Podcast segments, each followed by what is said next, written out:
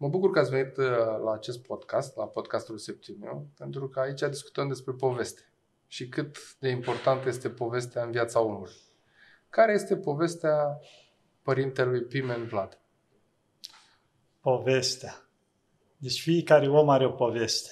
Și fiecare om devine o poveste.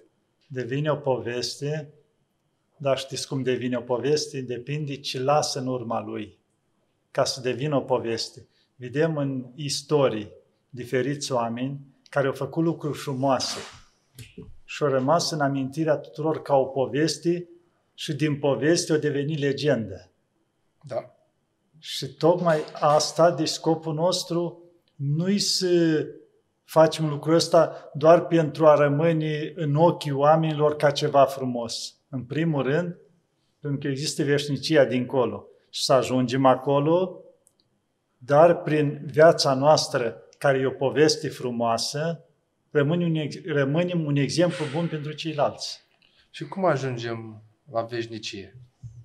La veșnicie, ce se întâmplă? Dacă o luăm de la început, când l-a făcut Dumnezeu pe om, o lua țărână.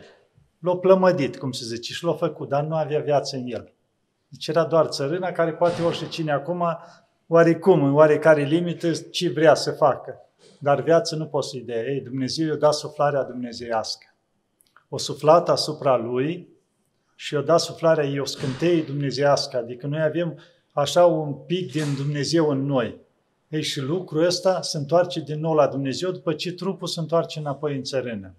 Și în felul ăsta noi trebuie să ne pregătim în viața asta, prin viața asta care spunem povestea frumoasă, ca să ajungem din nou la El. Pentru că dacă noi povestea asta o facem urâtă, adică facem rău celor din jur. Că de fapt ce se întâmplă? Dumnezeu. Deci tot ce o creat în jurul nostru, o creat pentru noi. Să ne bucurăm de ele, dar să ne bucurăm frumos. Aici intervine greșeala noastră când începem să ne batem în joc. Deci tot ce ne-a oferit Dumnezeu să ne bucurăm de ele. Dumnezeu nu a spus, stai, numai acolo, într-un colț, nu face, nu te atinge, nu te bucura, nu te uita. Nu, toate frumusețile astea sunt pentru noi. Dar să trăim frumos, să ne bucurăm frumos. Dumnezeu lucrează prin oameni? Tocmai asta. De asta ne-a și făcut pe toți împreună să ne ajutăm unul pe altul și lucrează prin oameni. Doar pentru cei care erau, știu eu, singuri, retrași prin pustii, i-a ajutat Dumnezeu direct. Uite, era un puznic bătrân univa retras. Și era acolo, săracul nu mai putea, ajunsese la o vârstă, nu mai putea să ridice din pat și îl mai ajuta un părinte care vinea din când în când la el și îl îngrijea. Odată plecând părintele, o nins vreo 2 metri de zăpadă și o lună de zile nu a putut ajunge la el. Și după o lună s-a dus, când s-a deschis o leacă cărarea și a putut ajunge, s-a dus repede, o bătut la ușă și a intrat. Și îl vede pe bătrân bine, era în pat, zice, o fiule, din ai fi venit. Și dar de ce spui părinte asta? Zice, în momentul în care ai bătut la ușă, a plecat îngerul păzitor. Timp de o lună el m-a îngrijit. Foarte frumos. Adică s-a îngrijit Dumnezeu, a trimis îngerul păzitor să-l îngrijească ca un om. Și în momentul zice, care ai venit tu, deci pentru că a venit tu om care să continui să-l ajute, îngerul s-a retras. Deci asta înseamnă că în momentul în care nu există oameni, ești univa retras sau așa, intervine Dumnezeu. Dar atâta timp cât ai oameni în roate, Dumnezeu a rânduit în așa fel să ajute unii pe alții. Ia vedem. Că mulți zice, de ce unii săraci și unii bogați? Tocmai pentru asta au lăsat Dumnezeu, ca cei bogați să ajute pe cei săraci, cei săraci să roage pentru cei bogați. Și în felul ăsta să ajungă toți în împărăția lui Dumnezeu. Ce este credința în viața omului? Credința Credința înseamnă nădejde, speranță. Adică în momentul în care îți spun toți că s-o terminat, nu mai e nicio nădejde, acolo apare credința care e legată cu nădejdea, cu speranța. Ce se întâmplă? Te-ai dus la doctor, cancer, mai e o lună de zile. Deci clar, mai duci la al doilea, la al zecelea, același lucru, s-a terminat. Tu vezi că s-a ajuns atât.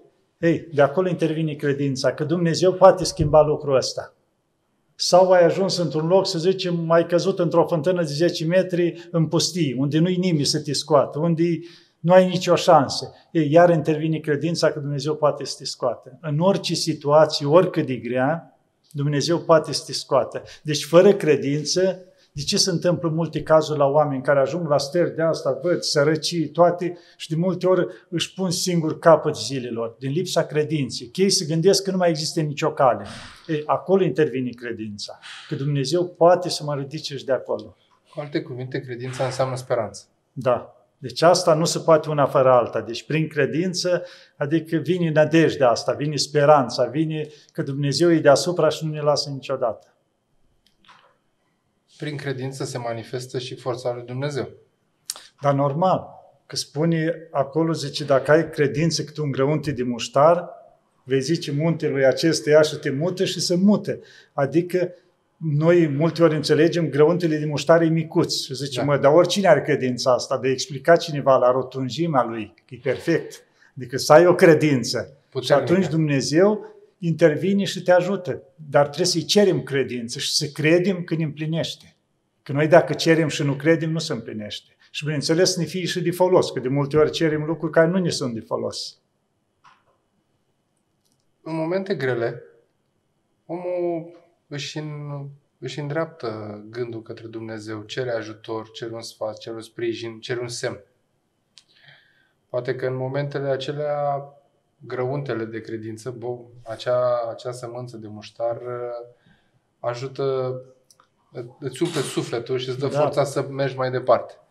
Însă, eu cred că viața ea a fost construită de către uh, Dumnezeu, așa a fost, așa a fost aranjat, a lăsată pe pământ, să, să existe un echilibru. Eu cred că mijlocul credinței sau credința este de fapt despre echilibru, despre lucruri pe care cu răbdare, cu, uh, cu foarte multă muncă să le așezăm într-un echilibru, astfel încât și noi să fim împăcați și ceilalți de lângă noi să fie împăcați.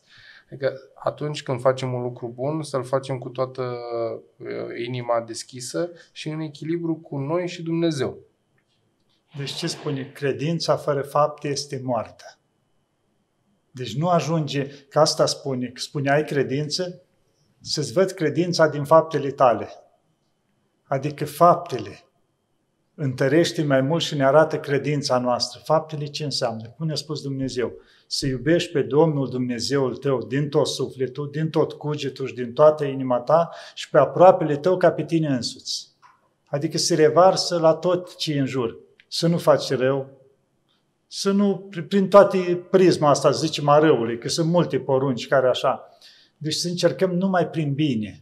Adică să fie echilibrat, să fie înțelegător. În toate, în toate. Deci și să fii cu milă. Că asta spune Dumnezeu, milă voiesc chiar nu jertfă. Să avem milă față de cei din jur. Chiar de nu poți să-i ajuți, nu ai posibilități, dar să-ți fii milă de el. Că zice, mila asta se transmite celuilalt, simte un curaj, o putere. Când în jurul unui om sunt zece care toți, măi, l-aș ajuta, nu pot ceva, adică omul ăla simte ca o căldură în jurul lui, se transmite lucrul ăsta, da, e o încurajare, e ceva, că e, adică ajutat în felul ăsta. Și atunci omul, dacă mai spune o rugăciune, Doamne, fă milă de el, uite, ajută-l săracul, e bolnav sau așa, e toate astea ducându-se la Dumnezeu, îl înduplică pe Dumnezeu să intervină mai mult în viața lui să-l ajute. Alături de instru- în viață, noi avem la îndemână niște instrumente. Unul din instrumentele despre care aș dori să vorbim este liberul arbitru. Da. Ce se întâmplă? Dumnezeu ne-a oferit totul și ne-a lăsat liberi. Liberi 100%. Dar nu și spus. Mergi pe drumul ăsta, ajungi acolo. Mergi pe drumul ăsta, ai să ajungi dincolo. Noi de multe ori alegem drumul care duce spre rău și după aia ne uităm de ce am ajuns acolo. Dar ni s-a spus lucrul ăsta, dar am fost lăsați liberi. Dar Dumnezeu ce încearcă de multe ori în viața noastră? Deci ne-a lăsat liber total, dar când vede chiar o luăm spre rău, încearcă să ne dea diferite. De exemplu, mergi pe un drum și îți mai dă o cărare în dreapta, una în stânga, Poate te oprești din drumul ăla să te abați ca să te deviezi când capăt o prăpastie și ca să nu ajungi în prăpastie, nu te oprești, pentru că ai libertatea de a alege, dar îți oferă ocazie. Ocazie din asta în care ies un om și te roagă să-l ajuți cu ceva. Ca oprindu-te la el și ajutându-l, să, să te scapi de problema aceea. Că spune la cuviosul Paisie, într-un fel, că mergea odată pe o cărare să ajungă la o mănăstire. Și a ajuns într-un loc unde era unul care avea catâri de astea căra lemne. Și să sturnase un catâr în prăpastie și stătea atârnat acolo de un copac și nu putea să-l dezlege și avea nevoie încă de un om. Păi pe aici se grăbea că îi spusese, nu știu, acolo la mănăstire să fie la ora cu tare acolo. O că nu pot să-l las pe omul ăsta. Și o stat cu el acolo vreun ser de oră și o desfăcut lemnele și o salvat catârul. După ce o plecat de acolo la jumătate de kilometru, când a ajuns, au văzut că tocmai se liniștise pietrele, fugise muntele la vale. Și a făcut el calculul că dacă el nu s-o oprea să-l ajute pe cealaltă, ar fi fost în momentul cealaltă acolo acolo și l-a stupat muntele. Deci Dumnezeu i-a oferit ocazia, făcând un bine, să-i salveze viața lui. Ei, asta face Dumnezeu în viața noastră. Uite, vinise cineva la noi acolo odată și zice, părinte, bolnavă sora mea. Zic, da, ce are? Cancer. Zice, uite, două luni de zile, foarte grav. Da. Și zic, ce s-a întâmplat în familia voastră de când e bolnavă ea? Păi tăzi, ne-am pus pe rugăciuni. Ce spunea tata că în două luni nu s-a, nu s-a rugat toată viața lui cât s-a rugat în două luni. Adică zic, uite cum a lucrat Dumnezeu dându-i boală ei, vă întors pe toți la Dumnezeu și v-ați apucat de rugăciune. Dacă voi vă întorceați și vă rugați, nu mai dădea boală. Dar pentru că l-ați uitat, ne dă diferite motive, șanse, cumva Dumnezeu, ca să ne apropiem. Deci nu se bagă în viața noastră, dar ne dă ocazia de a ne îndrepta spre bine. Părinte, destinul poate fi interpretat ca menire? Nu, ce se întâmplă? Dumnezeu ne-a lăsat libertatea totală. Deci nu putem noi, că vedeți, sunt tot felul de persoane de asta în afară care n-au nicio treabă cu Dumnezeu, tot felul, ca așa, că o să fie așa, o să se întâmple așa. Nu. Deci Dumnezeu ne-a lăsat libertatea și noi putem schimba. Din viața noastră, chiar de lucruri ar duce spre rău. Noi, prin pocăință, îndreptându-ne viața, putem schimba totul. Că citeam într-un loc că era o maică foarte bolnavă, era paralizată, era total, nu se putea mișca din pat. Și după multe rugăciuni la mai s-a arătat Maica Domnului și a spus să a venit să te vindic azi, pentru că Mântuitorul, deci Dumnezeu, hotărât să te mai ții, ții trei ani în boala asta. Dar zice, atât de mult m-a durut inima pentru cât e, zice, mai s-a rugat și așa pentru tine, încât a venit să te vindic azi. Deci cumva, adică mijlocisă la Dumnezeu și schimbase hotărârea ca să vii să o vindeci atunci cu trei ani mai devreme. Deci starea asta de rugăciune, de pocăință, poți să schimbi voia lui Dumnezeu. Adică ceea ce spui că, Doamne, uite, s-a hotărât așa. Nu. Dumnezeu ne-a lăsat în bunătatea și dragostea Lui să ne poată schimba orice lucru dacă noi îi dăm motive de pocăință, de întoarcere, de așa ceva. Deci, cu alte cuvinte, rugăciunea să fie plină de credință și să aibă să, să aibă sincer. fapte. Și să aibă fapte, cum spune că să vedem credința din fapte, adică te rogi la Dumnezeu. Dacă întreci pe lângă un sărac, întorci spatele. Deci credința nu trebuie doar clamată. Nu. Deci asta poți să te bați în piept că eu sunt credincios, că ridici mâinile. N-are nicio valoare dacă atunci, în momentul în care unul îi căzut jos și nu-l ridici, altul doare sau altul îi foame și tu ai și nu-i dai. Deci toate astea lanti, dacă nu le faci, și plus, Dumnezeu ne-a rânduit și altceva. Avem tainele bisericii tainele bisericii, ce se întâmplă? Le primim prin biserică. Vedem botezul, după aia cununie, după aia Sfânta Liturghie, spovedanie, împărtășanie, adică ne-a oferit și locul de unde să le primim. Dacă noi le respingem astea, chiar de-am încercat noi să mai facem, nu putem duce mult, ca toate celelalte lucruri. La un moment dat, cu un om care nu are hrana asta sufletească, că de fapt ce se întâmplă la biserică? În afară de tainile astea care le luăm, noi prin spovedanie și prin împărtășanie ne hrănim sufletul. Deci împărtășania cel mai mult ne ajută și ne întărește sufletul cu un trup. Dacă sufletul e slab, de la sine trupul se degradează, adică nu mai are putere, nu mai are voință. Vezi că ești sănătos, nu te doare nimic, dar nu ai voință. Adică nu ai chef de făcut nimic, ai o stare de aia de căzută. Toate în jurul tău parcă merg din rău mai rău.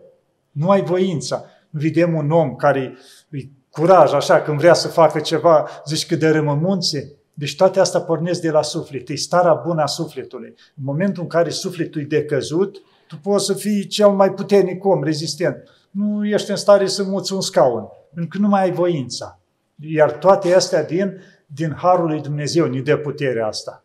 Și atunci noi, dacă suntem aproape de Dumnezeu, ne spovedim, ne împărtășim și ducem o viață după Dumnezeu, cum se spune, în bunătate, în dragoste, în milă față de ceilalți, oricât de slab ar fi trupul, că nu toți oamenii sunt puternici cu trupul. Ei, Duhul devine puternic și te minunezi de un om de ăla micuț că face mai multă treabă decât unul dita mai omul. Da, e Harul lui Dumnezeu da. care îl întărește, da. Compasiunea, ce rol are în viața omului? Compasiunea.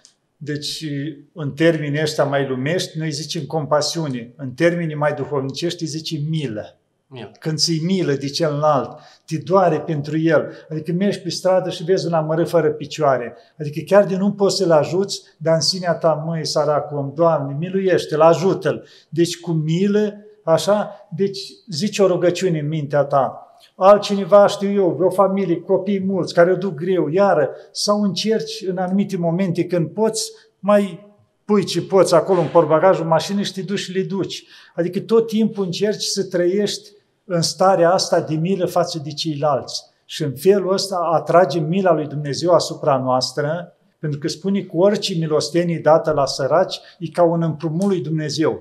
Și Dumnezeu, care e tot puternic, nu rămâne dator niciodată. Și aici o să intru într-o istorioară. Era un om care era mai sărac, așa cu soția lui, soția credincioasă. El mai pe la biserică nu se ducea, adică pentru că o iubea pe ea, cumva o accepta ce zicea ea, dar el n-avea treabă cu biserica cu asta. Și acum tot auzea pe ea că diferite lucruri de la biserică, că dacă cine ajută pe săraci, împrumută pe Dumnezeu și atunci zice, măi, dar parcă auzeam de pe latini, că zice, cine ajută pe săraci, împrumută pe Dumnezeu și Dumnezeu dă însutit înapoi. Și cum să facem? Să mai ne îmbogățim și noi un pic, că suntem săraci. Nevasta zice, păi, du-te la biserică și zice, vezi care săraci pe acolo, ce ia slujitorul lui Dumnezeu. Și ce bănuți ai, le dai la aceea. Și asta înseamnă că îl împrumuți pe Dumnezeu. Eh, o strâns el ce avea pe acasă și s-o la biserică. O da bănuță ce erau vreo cinci săraci pe acolo și s-a întors acasă. Mai trecut vreo două săptămâni, nu mai aveau ce mânca. Și mai nevastă, dar nu crezi că ar trebui Dumnezeu să ne mai întoarcă din datorii de acum? Că el o privea așa, omenește. Zice, du-te tot acolo unde i-ai dat. Ea între timp se ruga acasă la Dumnezeu. Să duce el, era după o slujbă, mai târziu plecase toți săraci, nu era nimeni. Biserica goală, s-a învârtit el pe acolo și când se iese lângă prag, o găsit un bănuț de argint. L-a luat aceala de acolo și s-a dus și a cumpărat un pește, o pâine și o sticlă de vin. Atâta i-a ajuns. S-a dus acasă. Și întreabă soția ei, cum a fost? Zice, am fost, dar nu era nimeni acolo. Zice, dar lângă prag am găsit un ban. Zice, Dumnezeu ți l-a dat. Și zice, ia curăți peștele ăla ca să-l pregătești să-l mâncăm. Când îl curăți, ea înăuntru găsește o piatră. Era o piatră, lucea frumos, neagră, așa, părea interesantă. Și zice el, bă, ia dă un coace, o speală, ăla, eh, poate ne-a dat ceva Giuvaergiu de peste drum. Era acolo unul care se ocupa cu lucruri de astea prețioase, tot felul. Se duce la el și zice, uite, cât îmi dai pe piatra asta? O ia ăla, o pune el la lup, o studiază, o învârte, se uite la el, să vadă ce om are în față. Zice, îți dau 10 bani de aur pe ea. El s-a gândit că își bate joc la el, adică și pe o piatră 10 bani de aur și dați bați joc de mine. El zice, îți dau 20 de bani. Zice, dar nu mă lua în râs. El zice, îți dau 30 de bani. Când o zis, eu stai, că piatra e valoroasă. Și a început să târguiască. Și a urcat el până la 200 de bani de aur. Uh-huh. Și când a văzut el, zice, zice Giuvarge, ultimul preț, dacă vrei bine, dacă nu, bine, zice, accept, când și-a dat el seama. Și i-a dat o trăistuță, cum se zice, plină cu bani de aur. Și a venit acasă, măi, nevasta, ai avut dreptate. Și uite cât ne-a dat Dumnezeu pentru câțiva bănuți care i-am dat. Deci că Dumnezeu nu rămâne dator niciodată. Deci, de fapt, noi ajutăm pe săracii ceea, fără să ne dăm seama, ne ajutăm pe noi înșine. Și atragem și mila lui Dumnezeu asupra noastră. Noi întotdeauna, sau de multe ori așteptăm să vedem uh, minuni uh, care să fie extrem de puternice, să transceadă timpul, să, să fim martori cu anumite minuni de care, despre care să se vorbească și peste o mie de ani. Dar eu cred că Dumnezeu face minuni în fiecare zi. Și minuni mici. Multe, mici, dese. Poate pe unele dintre ele nici măcar nu le mai observăm dar însuși o minune că trăim noi. Ia gândiți-vă. Omul nu poate trăi fără oxigen, da? Vedem cât oxigen curat ne-a dat Dumnezeu. S-au văzut acum când cu diferite boli, oameni intubați și mureau de la oxigen, de la una alta. Adică vedem omenescu ce făcea oxigenul de la oameni. Și Dumnezeu ne-a dat atâta oxigen curat care noi de fapt îl distrugem. Tăiem pădurile și ne trăim sursa de oxigen. Dumnezeu ne-a pus la dispoziție atâtea bunătăți, atâtea lucruri frumoase. Cum era întrebarea, că am deviat un pic și... Noi așteptăm. A, minuni, gata. A, așa, ca să continuăm. Deci minunile ce se întâmplă? Spunea unul din părinți, zice, minunile sunt pentru, pentru cei necredincioși, care nu cred. Le îngădui Dumnezeu să întoarcă la credință, pentru că cei care cred, aceia nu au nevoie de minuni. Ei îl văd pe Dumnezeu în orice, în toată creația. Adică vezi, iarba aia crește, nu vezi cum crește, dar o vezi că la un moment e mare. Vița aia de vie care e moarte iarna, vezi că primăvara dă din nou și scoate struguri care faci vin și așa mai departe. Adică tot în jurul nostru iarna zici că a murit și după aia prinde viață. Adică lucrurile astea, ele sunt inexplicabile. Adică lucrarea lui Dumnezeu în tot ce există în jurul nostru. Plus, toate la timpul lor, ba ploaie, toate într-o rânduială. Gândiți-vă că tot ce se întâmplă în galaxia asta, în tot în jurul nostru, ziceți milioane, cum stelele, planete și altele și altele și toate au o rotație. Dar o rotație perfectă, nu se izbezi niciodată una de alta, să mișcă și povestea frumos Părinte Cleopa, zice, au și o melodie în armonia lor atât de frumoasă, care nu e îngăduită să o asculte omul, că zice, altfel ar rămâne așa ca într-un extaz până ar muri, nu mai mănâncă, nu mai doarme, atâta frumusețe are în lucrul ăsta. Dar ni s-o permis doar limitat, doar cei care au ajuns la măsuri mari duhovnicesc, duhovnicești, încep să guste din lucrurile astea. Deci astea sunt lucruri care, cum se zice, ni le-a dat Dumnezeu. Și noi dacă nu vedem minunile astea din jurul nostru, adică însuși oamenii din jurul nostru, fiecare om e o minune, cum zice, un microcosm, care te minunezi de viața lui, de povestea vieții lui. Adică eu întâlnesc continuu, că dacă oamenii tot mă contactează și așa, mă minunez, adică de fiecare om. Adică fiecare are povestea lui într-un fel, adică una mai frumoasă ca alta, sub o formă sau alta, sau om care trecut prin greutăți și a ajuns la un moment dat, a făcut atâtea Dumnezeu cu el ca să ajungă la nu știu unde, adică vezi prin toată suferința. Uite, tață, îmi povestea o femeie, mi-a scris o scrisoare. Adică m-am minunat de credința, de răbdarea și de dragostea ei. S-a căsătorit. Au făcut vreo trei copii și soțul s-a gândit să-și trăiască viața. Au plecat, au abandonat-o și s-a trăit viața cu cine au vrut timp de 20 de ani. Au crescut singuri trei copii. Cu rugăciuni, cu liniște, nu s-au mai căsătorit și au văzut de viață. După 20 de ani, omul ăsta s-a îmbolnăvit. Au ajuns la pat, îl mâncau vierni. Bineînțeles că l-au părăsit și femeile și toate. Femeia asta ce-a făcut? S-a dus, l-a luat și l-a îngrijit doi ani de zile ca pe un copil, la pat. De cea care a fost abandonată, cu totul părăsită. Deci l-a îngrijit ca pe un copil până a murit. Deci câtă dragoste a putut să aibă femeia asta care a fost atât de rănită, abandonată cu trei copii, lăsată, rănită, adică nu suferea când știa că el își trăiește viața.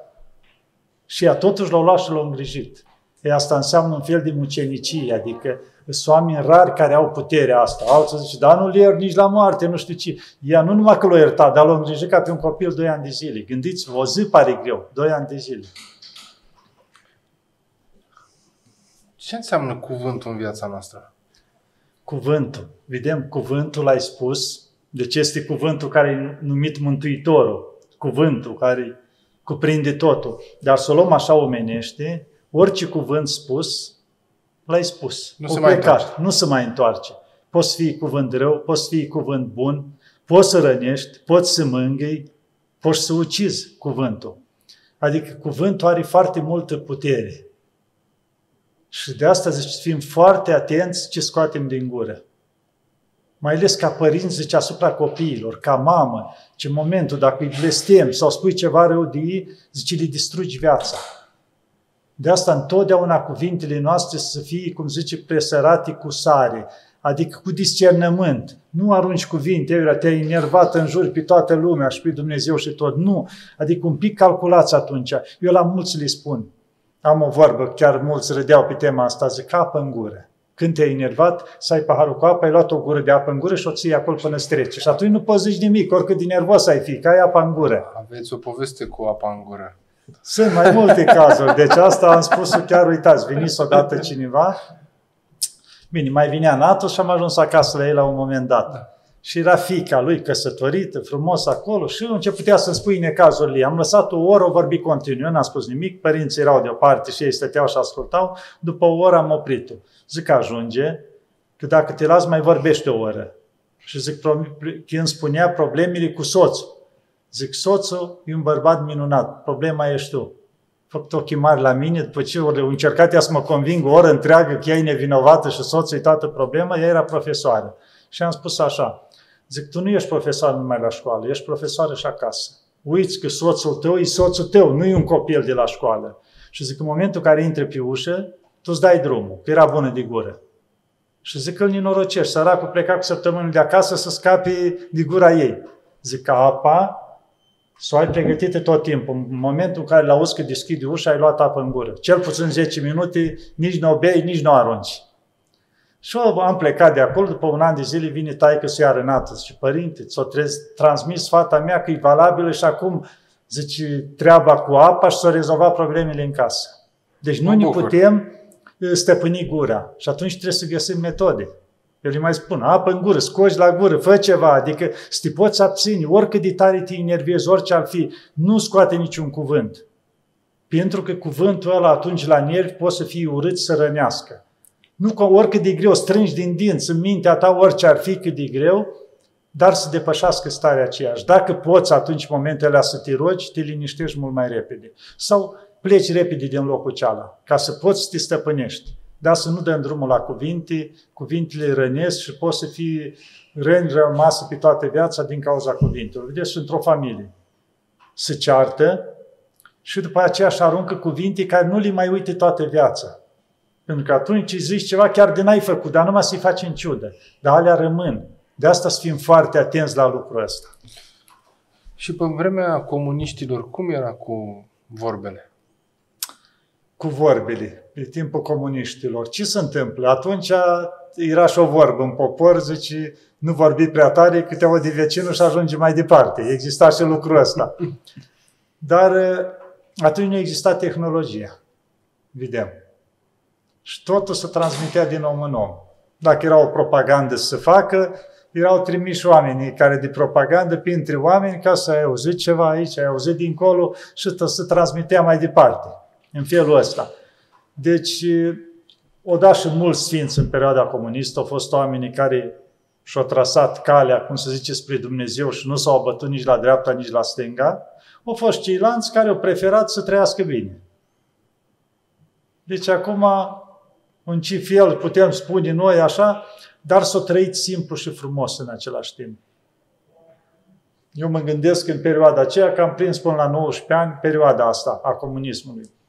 Deci copilăria era foarte simplă și frumoasă. Adică ziua era atât de lungă, ziceai că nu se mai termină. Munceai toată ziua, te duceai și la școală, mai aveai și timp de joacă și tot mai rămânea din zi. Acum zici cu orice ai face, dimineața amează seara. Din cauza, zice, spuneau Sfinții Părinți că către sfârșit va scurta Dumnezeu timpul din cauza răutăților oamenilor. Că dacă ar fi timpul la fel de lung, atâtea răutăți s-ar face și Dumnezeu cumva scurtează și zilele ca să fie mai puține răutăți din partea oamenilor. Oamenii erau mai simpli. Înainte, dacă vedea omul că nu plouă, se punea în genunchi în grădină și spunea un Doamne ajută și dădea Dumnezeu ploaie. Adică era credința mare, la țăran, la asta, adică simplitate multă și credință multă. Acum am ajuns un pic mai superficial. Nu mai avem. Copiii aveau inocență. Uitați-vă, anul trecut am fost până în Basarabia, în Republica Moldova. Am fost la o școală la țară, deci când am văzut copiii de acolo, fetițele îmblăcate frumos, cu fustiță și cămașa albă, băieții cu pantaloni așa tot negri și cămașa albă, dar atâta curăție pe fețele lor, parcă erau îngeri, nu mă mai săturau să mă uit la ei. Copiii a întâia opta. Deci le-a rămas ceva din puritatea asta, pentru că a rămas în simplitate. Acum tehnologia toată care a ajuns în orice colț a țării, îi dărâmă pe copii, le ia mintea. Deci înainte se chineau părinții seara să ne aducă în casă. Acum se chinui părinții să-i scoată afară că fug iar în casă, că vor la computer. Adică nu mai trăiesc copilăria, se maturizează înainte de vreme. De asta le spun la mulți copii, cum cresc un pic, sau fetițe, că rep, din încep și ele să fie domnișoare, nu te grăbi. Trăiește copilăria că nu te mai întâlnești cu ea, bucură-te de ea, mai joacă-te cu păpuși până cât poți de mult. Adică trăiește la lucrurile astea inocente, simple, frumoase. De ce noi vorbim de poveste? De ce poveștile se spun la copii? Pentru că copiii sunt inocenți. Și poveștile astea, adică ce înseamnă poveștile frumoase? La copii nu spui povești urâte. Dacă dai un exemplu, e exemplu unei vieți frumoase a cuiva. Deci o viață de inocență, cam așa ceva. Și atunci la copii spui o poveste cu zânii, cu, știu eu, cu făt frumos, cu Ileana Cosânțeană, ceva frumos. Adică ceva, că mă gândeam la creangă uneori ce frumos a reușit el să transforme, el din nou la poveștile astea, o lua viețile Sfinților și le-a transformat în povești pentru copii. Copiii n-ar fi înțeles viețile Sfinților la nivelul care erau. Și atunci le-a transformat în povești ca, știu eu, personajele alea, Sfântul ceala, aici îl făcea într-un fel de făt frumos, care reușea să facă să, tot binele care îl făcea. Și a ajuns la mintea și la inima copiilor. Și cum, uh, va, cum, care au fost pașii pe, sau cum ați ajuns să fiți preot, să urmați calea asta? Deci ce se întâmplă? Nu preot, călugăr. Călugăr. Așa. Deci, ce se întâmplă? La mulți sunt care nu trăiesc într-o viață, să zicem, acasă atât de credincioasă sau așa. Și lucrează Dumnezeu parcurs. Să-i dea un necaz, să întâlnească cu ceva, să-l influențeze, să zicem, să duc univa și să influențeze cineva viața spre bine și așa mai departe. La mine am crescut într-o familie, suntem nouă frați. Și de mici, deci eram cu biserica, dar niciodată părinții ne-au lăsat liberi. Adică nu forțat că trebuie să așa, dar făceau ei, se rugau. Se rugau, duminica toți mergeam la biserică, era frumos așa, adică toți împreună. Și făceam și treabă, deci eram de mici, de la șapte ani cu sapa, la prășit, vaca de funi, cu oile, deci vineai de la școală imediat, deci preluai lucrurile astea, adică a fost o copilărie bogată, putem spune, în privința asta. Dar încet, încet mergând la biserică și aveam noi în zonă la vreo 20 de kilometri o mănăstire. Și Cum eu, mănăstirea Slatina, era, așa zice, acolo sta cândva stare Sfântii Cleopa, acum e o mănăstire de maici. Și Slatina, că este și Slatina în partea da. aceea, dar e Slatina din Suceava. Și noi de copii mergeam acolo cu verișor, că eram noi vreo cinci acolo. Și mergeam sâmbătă, rămâneam peste noapte acolo și duminica la liturghie și ne întorceam. Dar nu ne plăcea să ne ducem să ne jucăm, eram copii mici. Era un, mergeam 5 km până la un autobuz, luam autobuzul și ne ducea până acolo și ne întorceam înapoi. Ei, lucrul ăsta, stăm la început, ne jucam, noi noaptea nu mai dormea nimeni în camera aia, că era cu paturi alea unul lângă altul, noi ne jucam. Da? Dar trecând ani, mi-am o vorbă, că se intre pe o ureche și iese pe alta, dar ceva rămâne pe doagă. Cam așa și la noi. Un început un sfat de aici, o ceartă de la o maică, ceva acolo, se prinde. Și cum creșteam, începea să ne fie rușine. Dacă mai făceam ceva, ni certa, ni făceam mici, când începeam și noi să creștem. Ei, so, exact cum am spus, cum crește iarba, cam așa au fost la noi, fără să ne dăm seama. Ei, la un moment dat, mai crescând mai mare, a început să mergem pe la mănăstiri. Biciclete, era frumos, mergeam, ajungeam la Siestea, era 70 de kilometri dus până acolo, 70 înapoi, cu bicicleta. Într-o zi ne ducem, în alte ani ne întorceam. Deci era frumos așa. Și am început legătura asta. Odată știu că eram eu cu fratele meu și încă un verișor și o verișoară. Și am ajuns la Pânte Cleopa la Siestria. Și Pânte Cleopa s-a uitat așa la noi și a spus, tu mănăstirea, tu mănăstirea, tu mănăstirea, tu mănăstirea. Noi am râs atunci, o trecut lucrul ăsta după ani, am plecat la mănăstire și am plecat exact după cum ne-a numit el, 1, 2, 3, 4, așa la rând la un an, unul după altul. Adică a fost, l-a luminat Dumnezeu atunci să ne spui lucrul ăsta că noi eram copii, ne gândeam noi la mănăstire, ne bucuram, ne duceam la mănăstire, dar nu de a rămâne în mănăstire. Ei, și când a fost momentul, deci fiecare om care pleacă la mănăstire are o chemare. Deci la mine chemarea a fost diferită. La mulți chemarea e să zicem sub o formă sau altă, sau îi spune duhovnicul, sfătuiește, se gândesc împreună și își ia hotărârea asta. La mine a fost ca un foc. Adică? Adică un foc, așa am simțit ca ceva așa, am luat foc totul. Dar un foc interior care te topește. Și în momentul ăla n-am văzut decât mănăstirea. La 10 seara, zăpadă de un metru și ceva, am plecat la mănăstire. Adică nu mai intru în toate amănuntele, dar a fost o chemare de la Dumnezeu. Deci de asta vorbim de minuni sau așa. Deci exact focul ăla harului, care simți că ars tot. Deci era minus 20 de grade afară, eu nu simțeam nimic. Eu nu mai știam, adică putea atunci să mă legi cu 10 lanțuri, eu le rupeam sau le luam după mine și mă duceam. Deci nu mă mai interesa nimic, a dispărut totul ce exista lumesc în jurul meu sau gânduri care vrea să fac cu tare, nu mai exista nimic. Și am plecat la mănăstire. Deci asta înseamnă chemarea lui Dumnezeu. Și la ce mănăstire? Am stat la mănăstirea Sihăstria. Totul ne-a stat pe Anticleopa, acolo, acolo, da. Bine, doi ani înainte de armată am stat la Sihla. Era un schit care aparținea de Sihăstria. După aia, imediat, am plecat în armată. Trebuia să plec chiar la două zile înainte de Revoluție, în momentul în care m-am dus eu, în ziua aia a fugit să Ceaușescu și la comisariat erau speriați blindați.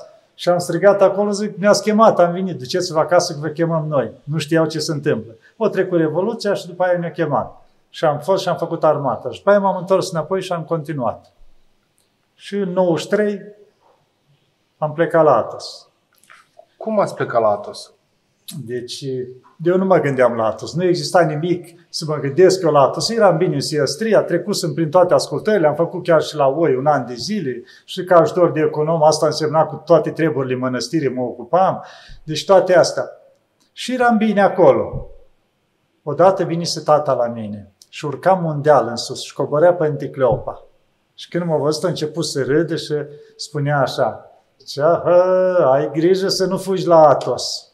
Dar spunea ca și cum știu că o să fugi la Atos, așa suna.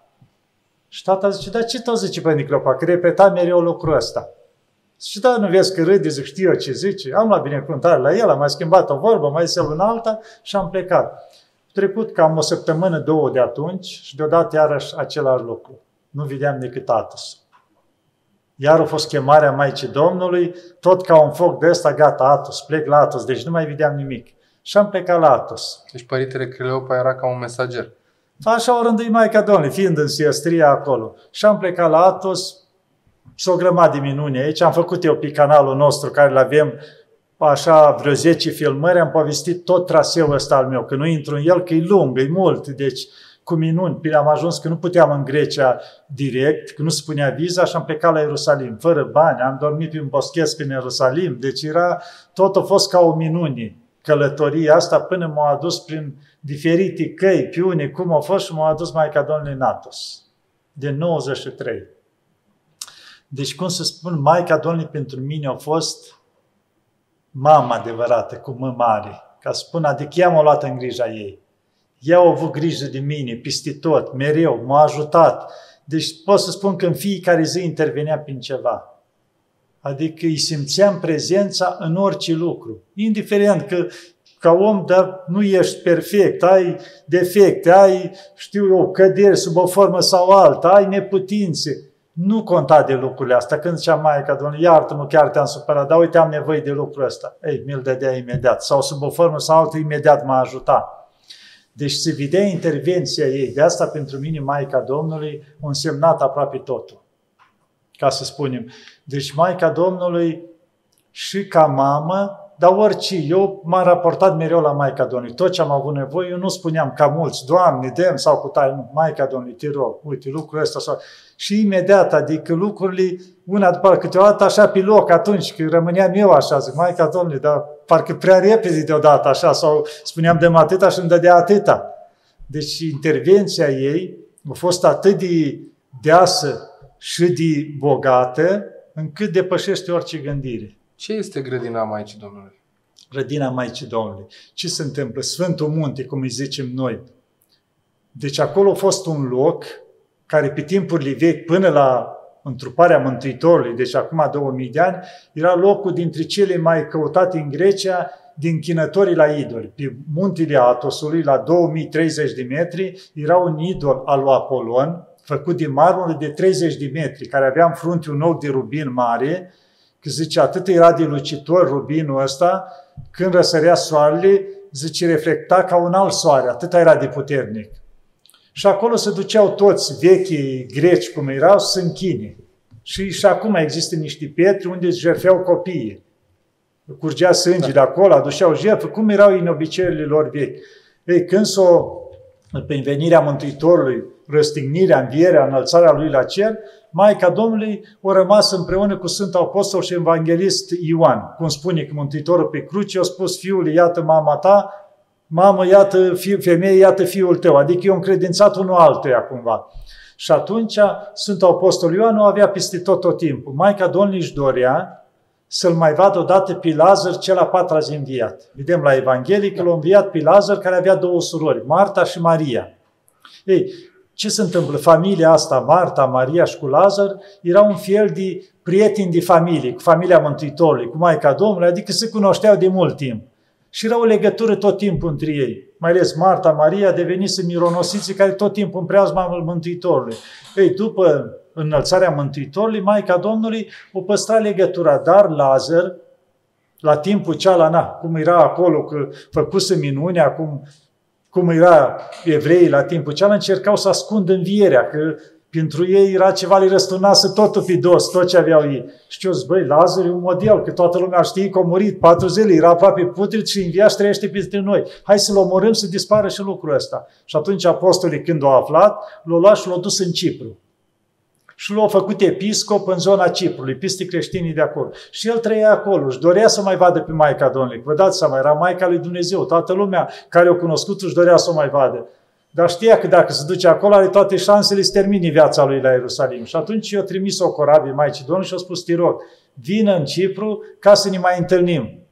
Și atunci Maica Domnului, când s-a urcat cu Sfântul Ioan în corabie, o porni furtună pe mare și în loc să ajungă corabia în Cipru, așa o rânduit Dumnezeu, au ajuns la muntele Atos. O deviat că înainte nu era ca acum, era pânzi, erau simplu, unde bătea vânt, acolo te ducea. Și au ajuns la Atos. În momentul în care au ajuns aproape de Atos și s-a liniștit furtuna, și cum era înălțimea muntelui frumos, atât de mult i-a plăcut Maicii Domnului, că Fiul meu și Dumnezeu meu, te rog, dăruiește mie muntele acesta, Adică să-l am eu în grija mea cumva, adică cum își dorește cineva, vezi un loc frumos. Și atunci a venit răspuns de la Mântuitorul și a spus să-ți fie ție după dorința ta, Maica mea, să fie locul ăsta în grija ta, dar să fie loc de liniștire pentru cei care vor să se retragă aici. Și atunci Maica Domnului, când o păși pe uscat, o izvorât un izvor acolo, care este și acum. Și idolii ăștia, diavolii care se afla în idolul ăsta, au început să țipe urlau și strigau, zice, ieșiți în întâmpinarea Maicii lui Dumnezeu la limanul lui Clement. Așa era zona aia unde o păși Maica Domnului. Și zice, când părăția noastră s-a terminat. Și în momentul ăla a explodat idolul ceala, mii de bucăți. Și toți vă dați seama, care erau acolo mii de oameni, se închinau, au fugit repede la liman să vadă ce Dumnezeu a venit mai puternic ca lor, dacă împărăția lor s-a terminat. Și când au coborât, o femeie izmerită, Maica Domnului, cu Sfântul Ioan, și zice că ar fi fost și Sfântul Marcu cu ei. Și atunci Maica Domnului le-a vorbit de istoria mântuirii și așa și s-au încreștinat majoritatea. Și eu am înconjurat Atosul peste tot, că era și câteva cetăți vechi pe acolo. Și eu am încreștinat pe toți. Și au stat până s-au încreștinat și după aceea au plecat. Și cumva Atosul a avut un moment în care încet, încet aproape s-a pustit. Că nu s-a mai dus nimeni la locurile astea de închinare. S-au încreștinat toți și după ce s-au împădurit, cum se zice bine tot, au rânduit Dumnezeu începând de pe la anii aproape 300, să înceapă să fie puznici acolo. Și după aia împăratul Constantin cel Mare a făcut prima biserică, Protatul, din centrul Careiei, după aia mai te, fiul lui a făcut Costamonit, o mănăstire, împăratul Teodose la 420 Vatopedu și încet a început să construiască mănăstirile mari. Și în felul ăsta Maica Domnului o luat Atos în grija ei. Și uite, este la Sfântul Grigorie Sinaitu, care a trăit în Atos, el a trăit o perioadă în Atos. După aia a primit cumva încredințare să se ducă în exterior. L-a făcut episcop și să ajute lumea. Și ucenicul lui Marcu a vrut să plece cu el, dar Maica Domnului a vrut să-l păstreze în Atos. Și în momentul în care a ajuns să urce în corabii, a auzit o voce dulce așa de femeie. Marcu, Marcu. Și el atunci s-a întors. Și tot Atosul s-a transformat într-o cetate de aur. Adică ziduri de aur roate, în jurul Atosului și cu îngeri așa, cu săgeți care stăteau îndreptați prin mare ca, ca paznici Atosului. Iar deasupra Maica Domnului Mărimi Uriașă umbrea Atos. Era o frumusețe ca în rai, cum se spune, din nedeschis. Și el când a văzut frumusețea asta, și părinte, eu nu mai plec, gata, s-a întors, i-a pus binecuvântare și a plecat înapoi, adică și-a dat seama ce părăsea el. Deci grădina Maicii Domnului, cumva Maica Domnului îmbrățișa Atosul. Și scuviosul Paisia Gheoritu spune, zice, în fiecare zi Maica Domnului cercetează toți călăgurii din Atos, ca să vadă cum se nevoiește fiecare călugăr. Și în felul ăsta ea are grijă de Atos. Deci să o luăm așa omenește ca o împărăteasă. Are toată împărăția ei, adică toată lumea. Dar are o grădină a ei mai aproape de palat care o îngrijește mai mult. Cam așa ceva și-o ales Maica Domnului Atos. Căldura pe care ați simțit-o, cum v-a umplut sufletul? Deci nu se poate spune în cuvinte. E ceva care te hrănește, nu ți-i foame, nu ți-i sete, nu ți-i fric, tu nu mai simți nimic, tu plutești. Simți aproape că nu mai pășești. Și m-a ținut destul de mult, adică asta, adică sub altă formă, nu la starea da. aia așa, dar luni de zile. Adică cumva în starea aia nimic nu m-a interesat, totul era frumos, totul era așa. Adică când vine harul, ți-l dă Dumnezeu până te așezi o leacă picioarele tale la început.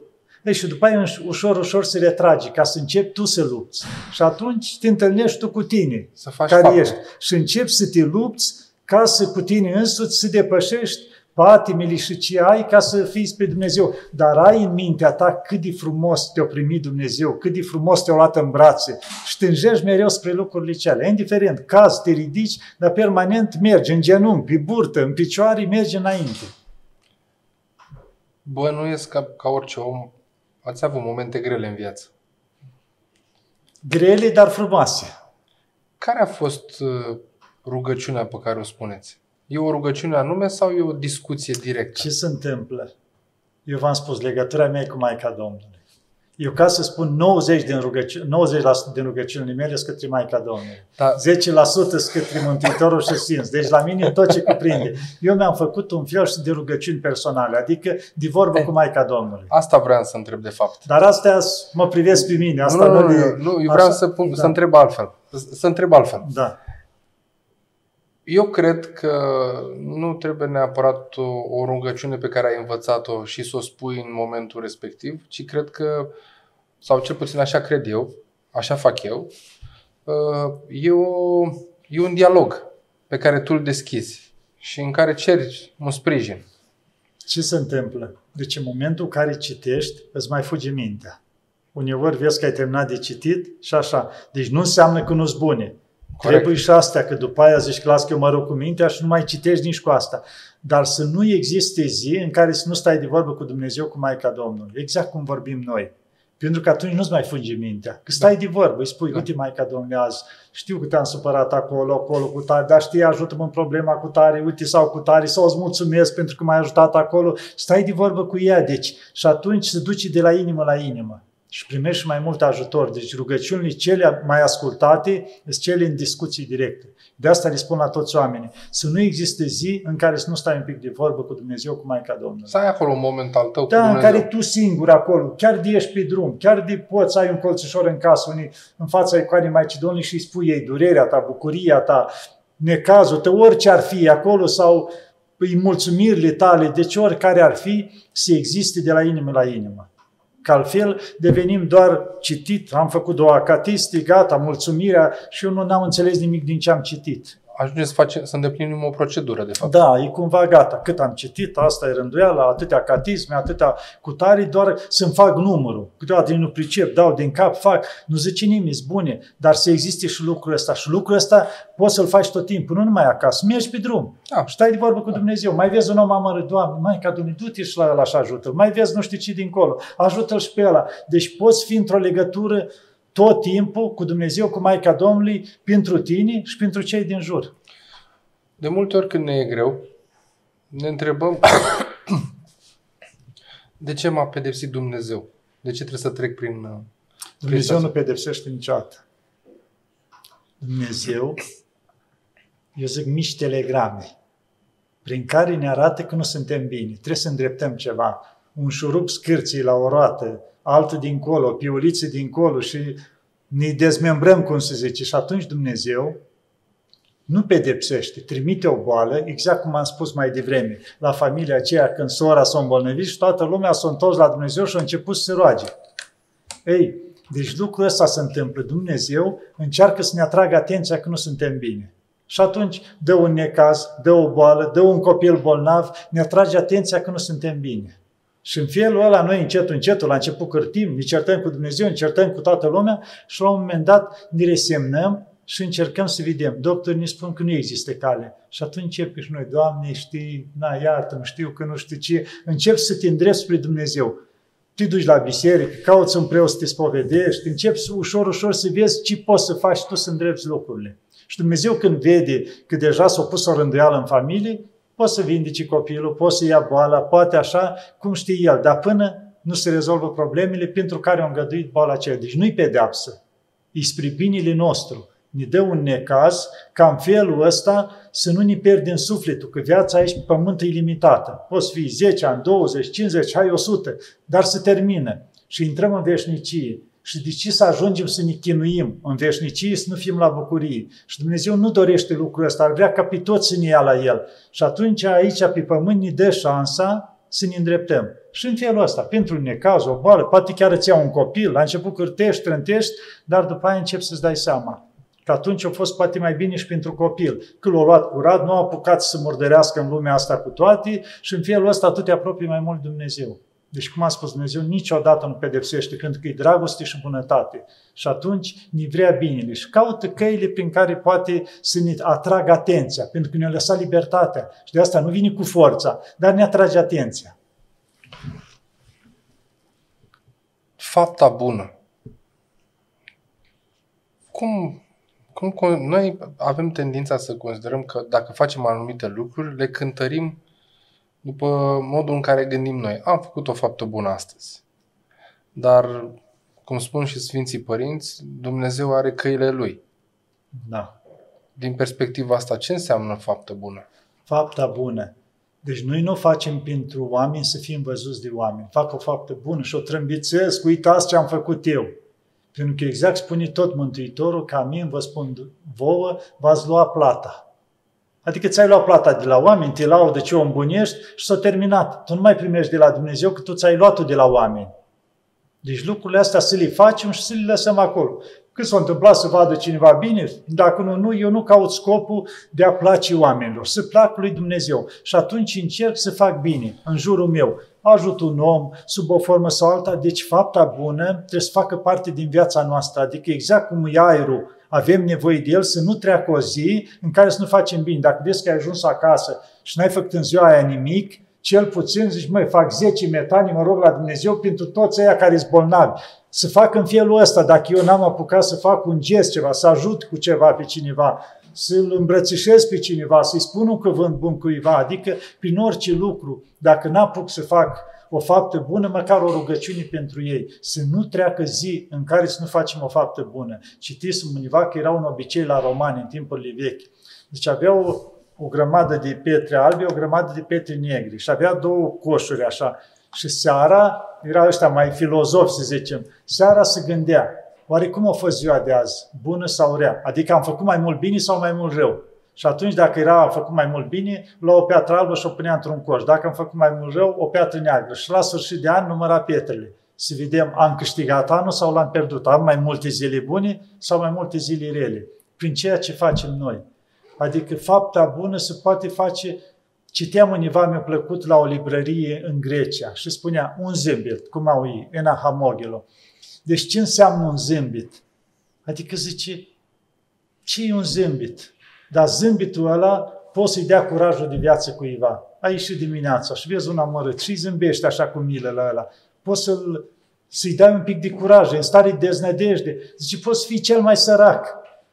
Și nu poți fi atât de sărac să nu poți dărui un zâmbit, că la nu te costă, nu bagi mâna în buzunar. Deci e un simplu zâmbit, dar zice, zâmbitul ăla poți să înfrumusețeze viața sau ziua cuiva. Zice, dăruiește-l, de dimineața până seara. Nu cât de amărât ai fi, zâmbește salută-l, urează o zi bună. Deci lucruri simple, dar care, dacă îți de la inimă, se duc la inima celuilalt.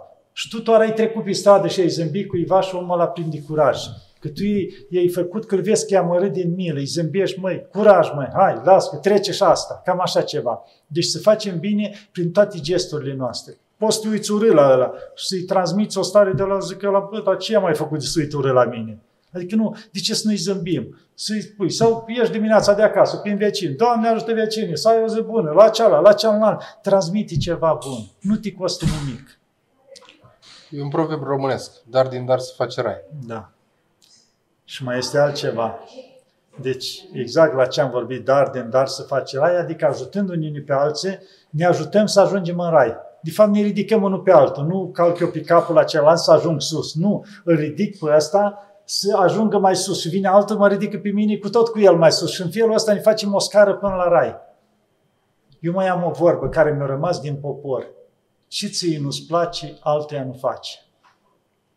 Ce se întâmplă? Noi dacă am pune în practică lucrul ăsta, merg pe stradă și vreau să-l iau în râs pe cineva. Da, imediat îmi schimb rolul. Dacă m-ar lua el în râs, mi-ar place? Nu. Atunci nu fac nici eu. Vreau să-i fur ceva la cineva. Dar dacă m-ar fura pe mine, nu mi-ar place. Orice aș face, adică să mă port urât, nu mi-ar place să parte urât. Ei, lucrul ăsta rămas din popor are o temelie foarte puternică. Întotdeauna să ne schimbăm rolurile. Ce vrem să-i facem la celălalt, ia să vedem dacă ne-ar place nouă. Și atunci, cred că jumătate din lucrurile care le facem am fi mai reținuți și nu le-am face. Pentru că vedem că nici nouă nu ne-ar conveni. Chiar din se pare nouă că ce pot să-mi fac ăla, las că îl aranjez eu și îi fac ceva. Dar nu, să nu uităm la nivelul ăsta, să nu uităm ca om, că toți sunt oameni și toți au suflarea dumnezeiască, adică de la Dumnezeu. Și asta înseamnă că e ca un mic Dumnezeu, cum se zice, are scânteia dumnezeiască. Și eu, jignindu-l pe el, purtându-mă urât față de el, transmit la Dumnezeu lucrul ăsta. Care e cel mai puternic păcat? Cel pentru care nu ne pocăim. Deci orice păcat e neiertat pentru care nu ne căim. La, îl, fă, îl facem, nu ne spovedim și nu ne pare rău de el. Deci ce, parcă ce am făcut? Ăla, zice, cel mai puternic. Deci orice păcat, cât de mare ar fi, dacă îmi pare rău, Doamne, iartă-mă, Maica, Domn, te rog, și te mă duc și îl spovedesc și mă căiesc pentru el, s-o șters. Deci cel pentru care nu ne pare rău, nu ne căim. Și orgoliu? Orgoliu, eu îi zic, orgoliu sau mândrie, eu îi mai zic prostie din cauză că face cel mai mult rău. Nu vedem războaie în lumea asta din cauza orgolului. Cum a îndrăznit el să-mi transmite el lucrurile alea, arăt eu lui. Sau vecinul, cum a îndrăznit el cu tare. Mândria nu ne lasă să iertăm, să îngăduim, să trecem piste. N-are nimic, o zis omul a fost nervos. Lasă, nu, că am văzut, eu își desfacem firul în patru, sigur, gluma aia o spus cu un scop și așa mai departe. Deci mândria, prostia nu ne lasă să ne zmerim. Toți suntem oameni. Ia să vedem, un om milionar și un om sărac. Când pleacă de aici, ce ia cu el și unul și altul? Nimic. Atunci abia vedem cine suntem noi, când plecăm de aici. Dar ce am transmis, trimis dincolo, transmis dincolo, alea le găsim. Prin fapte bune, prin smerenie, că de asta spune, zice, smerenia ne ridică până la porțile cerului. Și cine e smerenia? Au pus orgol, mândrie. Deci e opusul. Ne ridică până la porțile cerului, iar milostenia ne le deschide. Ce înseamnă milostenia? Mila. Că ajut pe unul cu ceva, cu o mână de ajutor, mi milă de el, un cuvânt bun, tot ce fac eu de milă, asta ne deschide porțile raiului. Dar smerenia aia în care eu mă smeresc, zice un băi, ești prost, da, mă, mai rău de cum zici tu. Nu, ce mi-ai zis tu că-ți dau eu ție și-ți fac? Mândria nu ne lasă să ne smerim. Eu când plec capul și zic, lasă-mă, sărac, o fi amărât, de-aia o zis și el din sufletul lui amărât sau ceva. Totdeauna mă zmeresc, nu mă socot deasupra la ceilalți.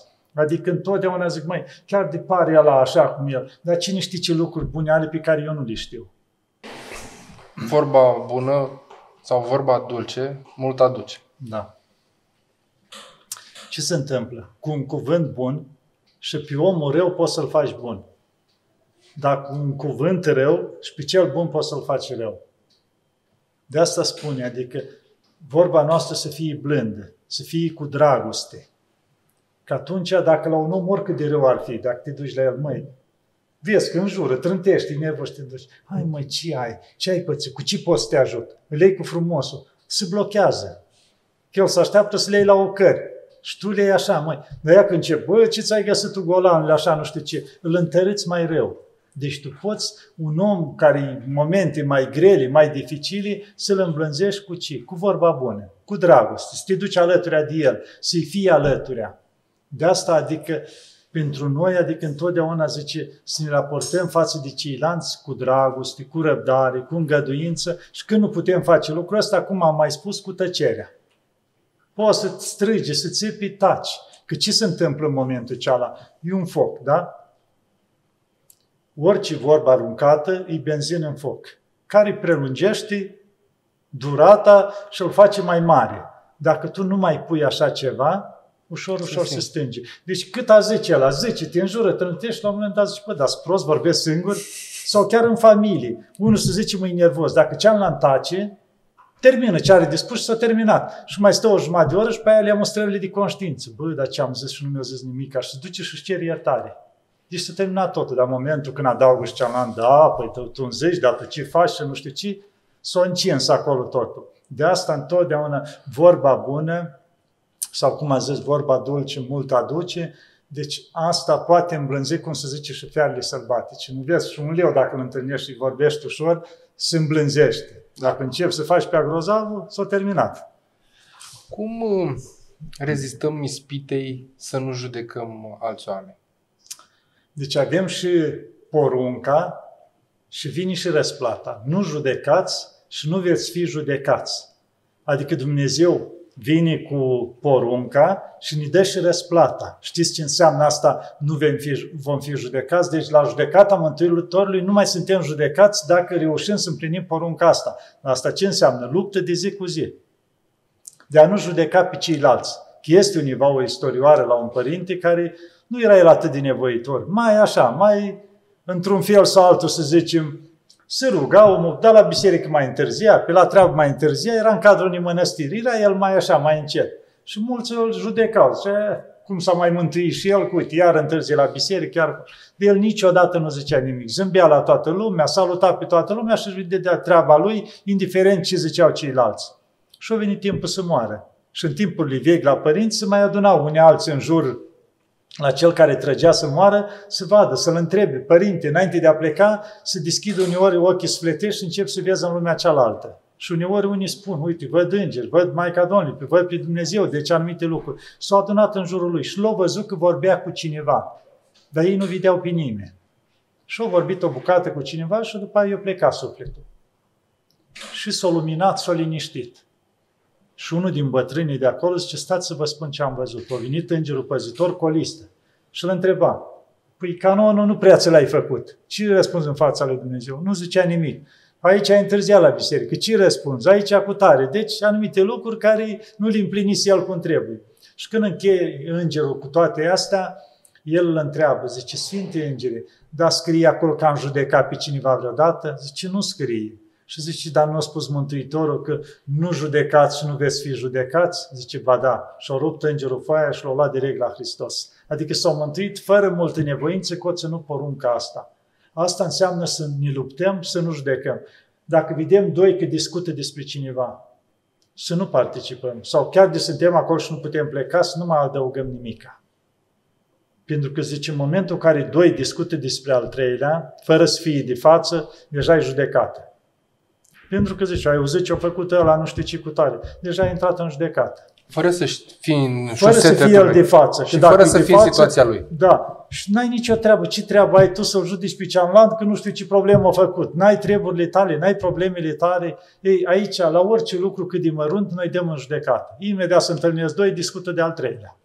Adică bârfă. Da, o deveni lege. Și bârfa asta, de fapt, e judecată. Uite, așa a venit o femeie la un părinte să spovedească și era bună de gură. Și a început, cât baba aia din sat de acolo, cât cealaltă. Deci a înconjurat o satul, cât s-a spovedit ea, că orice greșeală ei era de vină cineva din prin vecini, cam așa ceva. O stat părintele, a ascultat-o și știi ce? Du-te acasă și adă o pernă. S-a gândit femeia că are nevoie, părintele, de o pernă, ceva.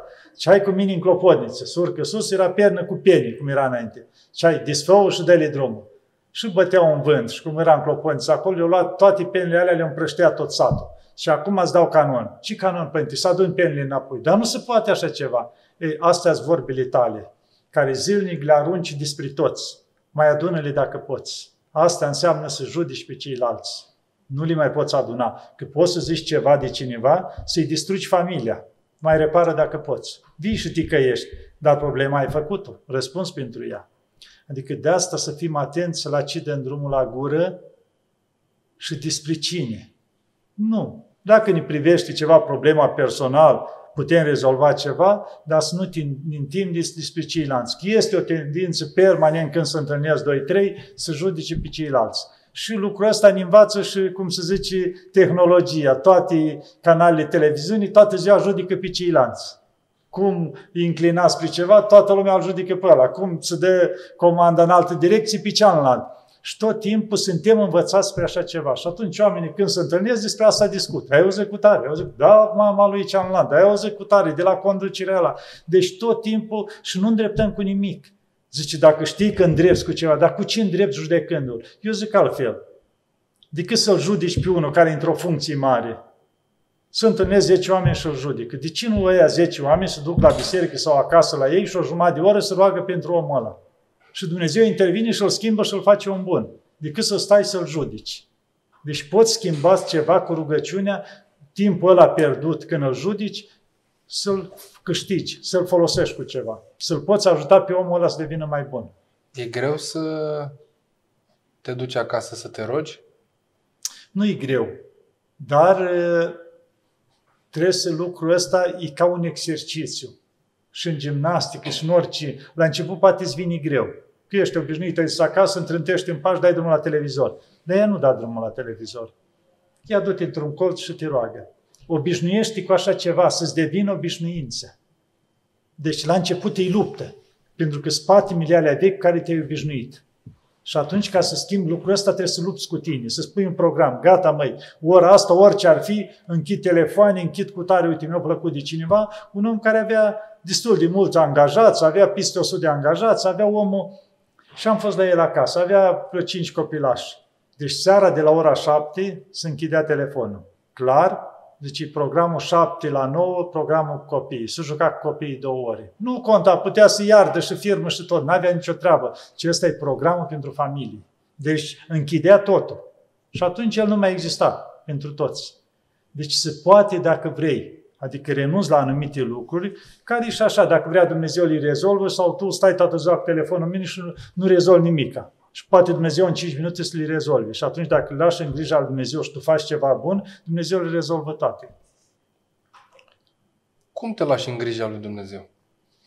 În grija lui Dumnezeu, adică te, tu faci omenescul și ceri ajutorul lui. Și acolo unde nu poți, completează Dumnezeu. Adică cum zicea cineva, nu te uiți la roabă și spui, Doamne ajută, dar nu pui mâna să împingi și aștept să o împingă Dumnezeu. Nu, faci o cruce, zici, Doamne ajută, e roaba și împingi la ea. Și Dumnezeu îți dă puterea să o duci. Deci asta înseamnă și în legătura cu Dumnezeu. Te rogi la Dumnezeu, dar faci tu ce poți. Zice, Dumnezeu intervine de acolo de unde tu nu mai poți. Omenescul trebuie să-l faci tu. Era un om bogat, care avea o casă mare, o vilă și avea o fetiță de vreo șapte anișori. Și a venit ajunul Crăciunului.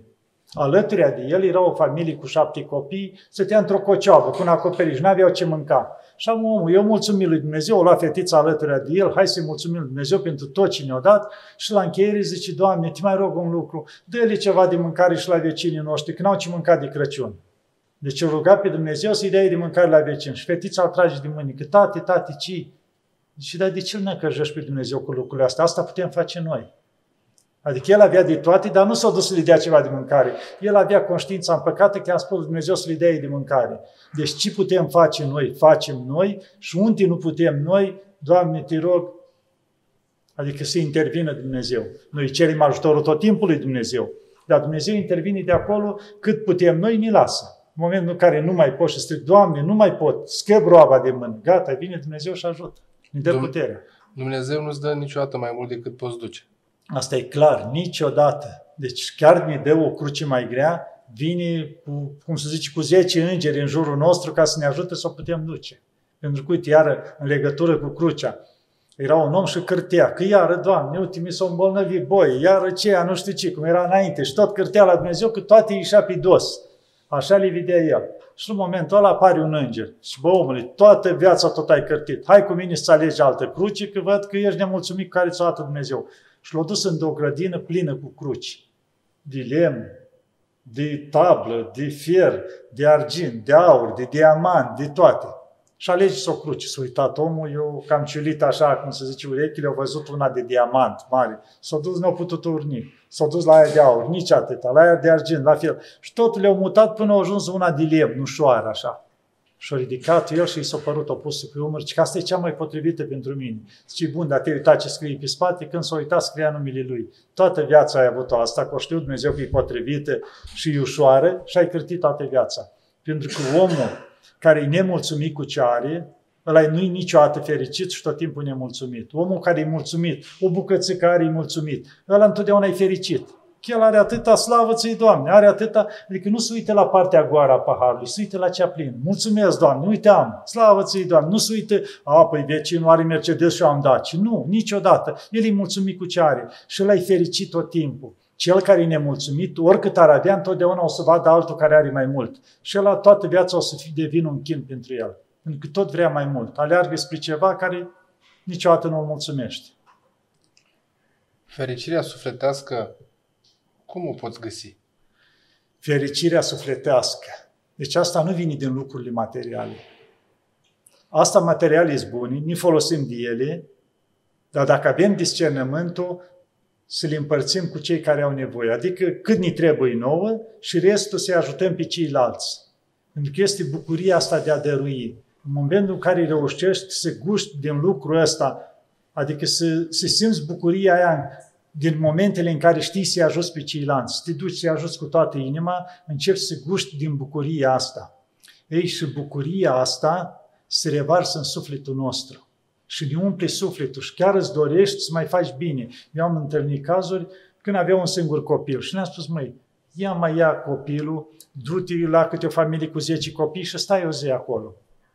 Lasă-l Așa, că erau copii de ăștia crescuți așa mai bine, cu mofturi, cu de toate. Și îi ducea o zi acolo. Și se juca cu copiii aceia și vedea sărăcia copiilor și toate.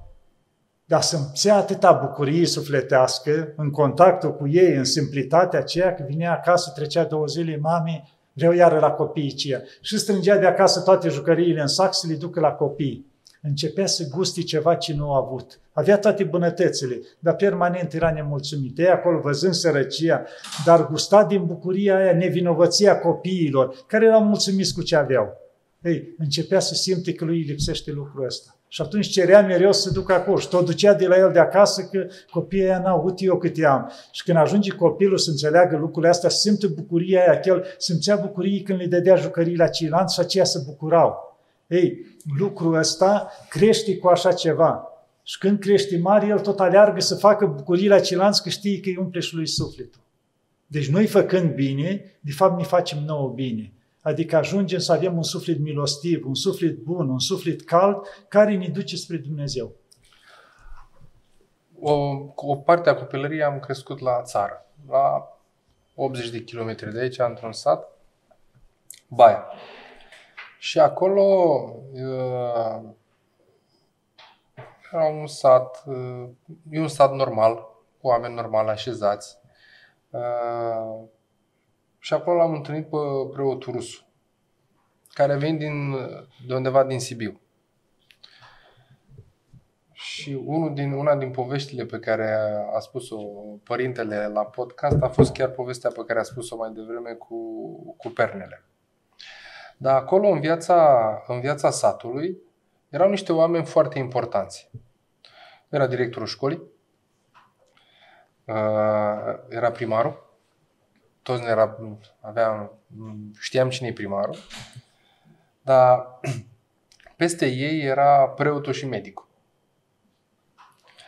Preotul avea un rol foarte important uh, alături de medic, medicul se ocupa de și se, ocupa, se ocupa de afecțiuni, de bolile de zi cu zi, partea de trupească, partea trupească. Însă părintele avea grijă să țină comunitatea unită. Vă dați seama, știți foarte bine, lumea vine și spune părintelui ce nu spune acasă. Da. Acolo își deschide sufletul. Și, și îl încarcă pe părinte cu, da. cu necazul sau cu bucuria. Da. Uh, în anul 2020 a venit uh, pandemia. Eu cred că în afară de acest, că această încercare prin care am trecut, uh, cred că am mai avut sau cred că ar trebui să învățăm să ne readucem aminte pentru că în copilărie am văzut lucrul ăsta, de aia spun că ar trebui să ne readucem aminte, uh, că avem nevoie de blândețe. Iar preotul satului, care era tânăr la vremea respectivă, uh, era blând. Asta nu înseamnă că era, nu era ferm, ci era blând. Și în, în perioada asta, în 2020, 2020-2021, uh, cred că s-a văzut nevoia de blândețe de care avem fiecare nevoie și cât de multă contează o vorbă bună. Pentru că astăzi sunt din ce în ce mai mulți oameni singuri. Suntem preocupați de viața de zi cu zi, de responsabilitățile pe care le avem și pe care le ducem societatea s-a schimbat. Poate unele lucruri sunt anapoda, nu știu. Oricum nu mai sunt ca atunci când eram eu mic. Uh, și cred că vorba bună, blândețea, răbdarea, capacitatea de a ne pune în locul celuilalt, cred că sunt niște lucruri la care ar trebui să, pe care ar trebui să ne le aducem aminte. Și avem nevoie de ele, zilnic. Nu întotdeauna vom reuși. Nu întotdeauna vom reuși. Dar poate atunci când suntem, avem un moment, ne aducem aminte de ele și poate urmăm acești pași în activitatea noastră de zi cu zi. Preotul și medicul sunt niște ucenici. Prin, prin ei se face voia lui Dumnezeu. Mergem la preot pentru că avem, sufletul are nevoie de alinare și mergem la medic pentru că trupul are nevoie de alinare.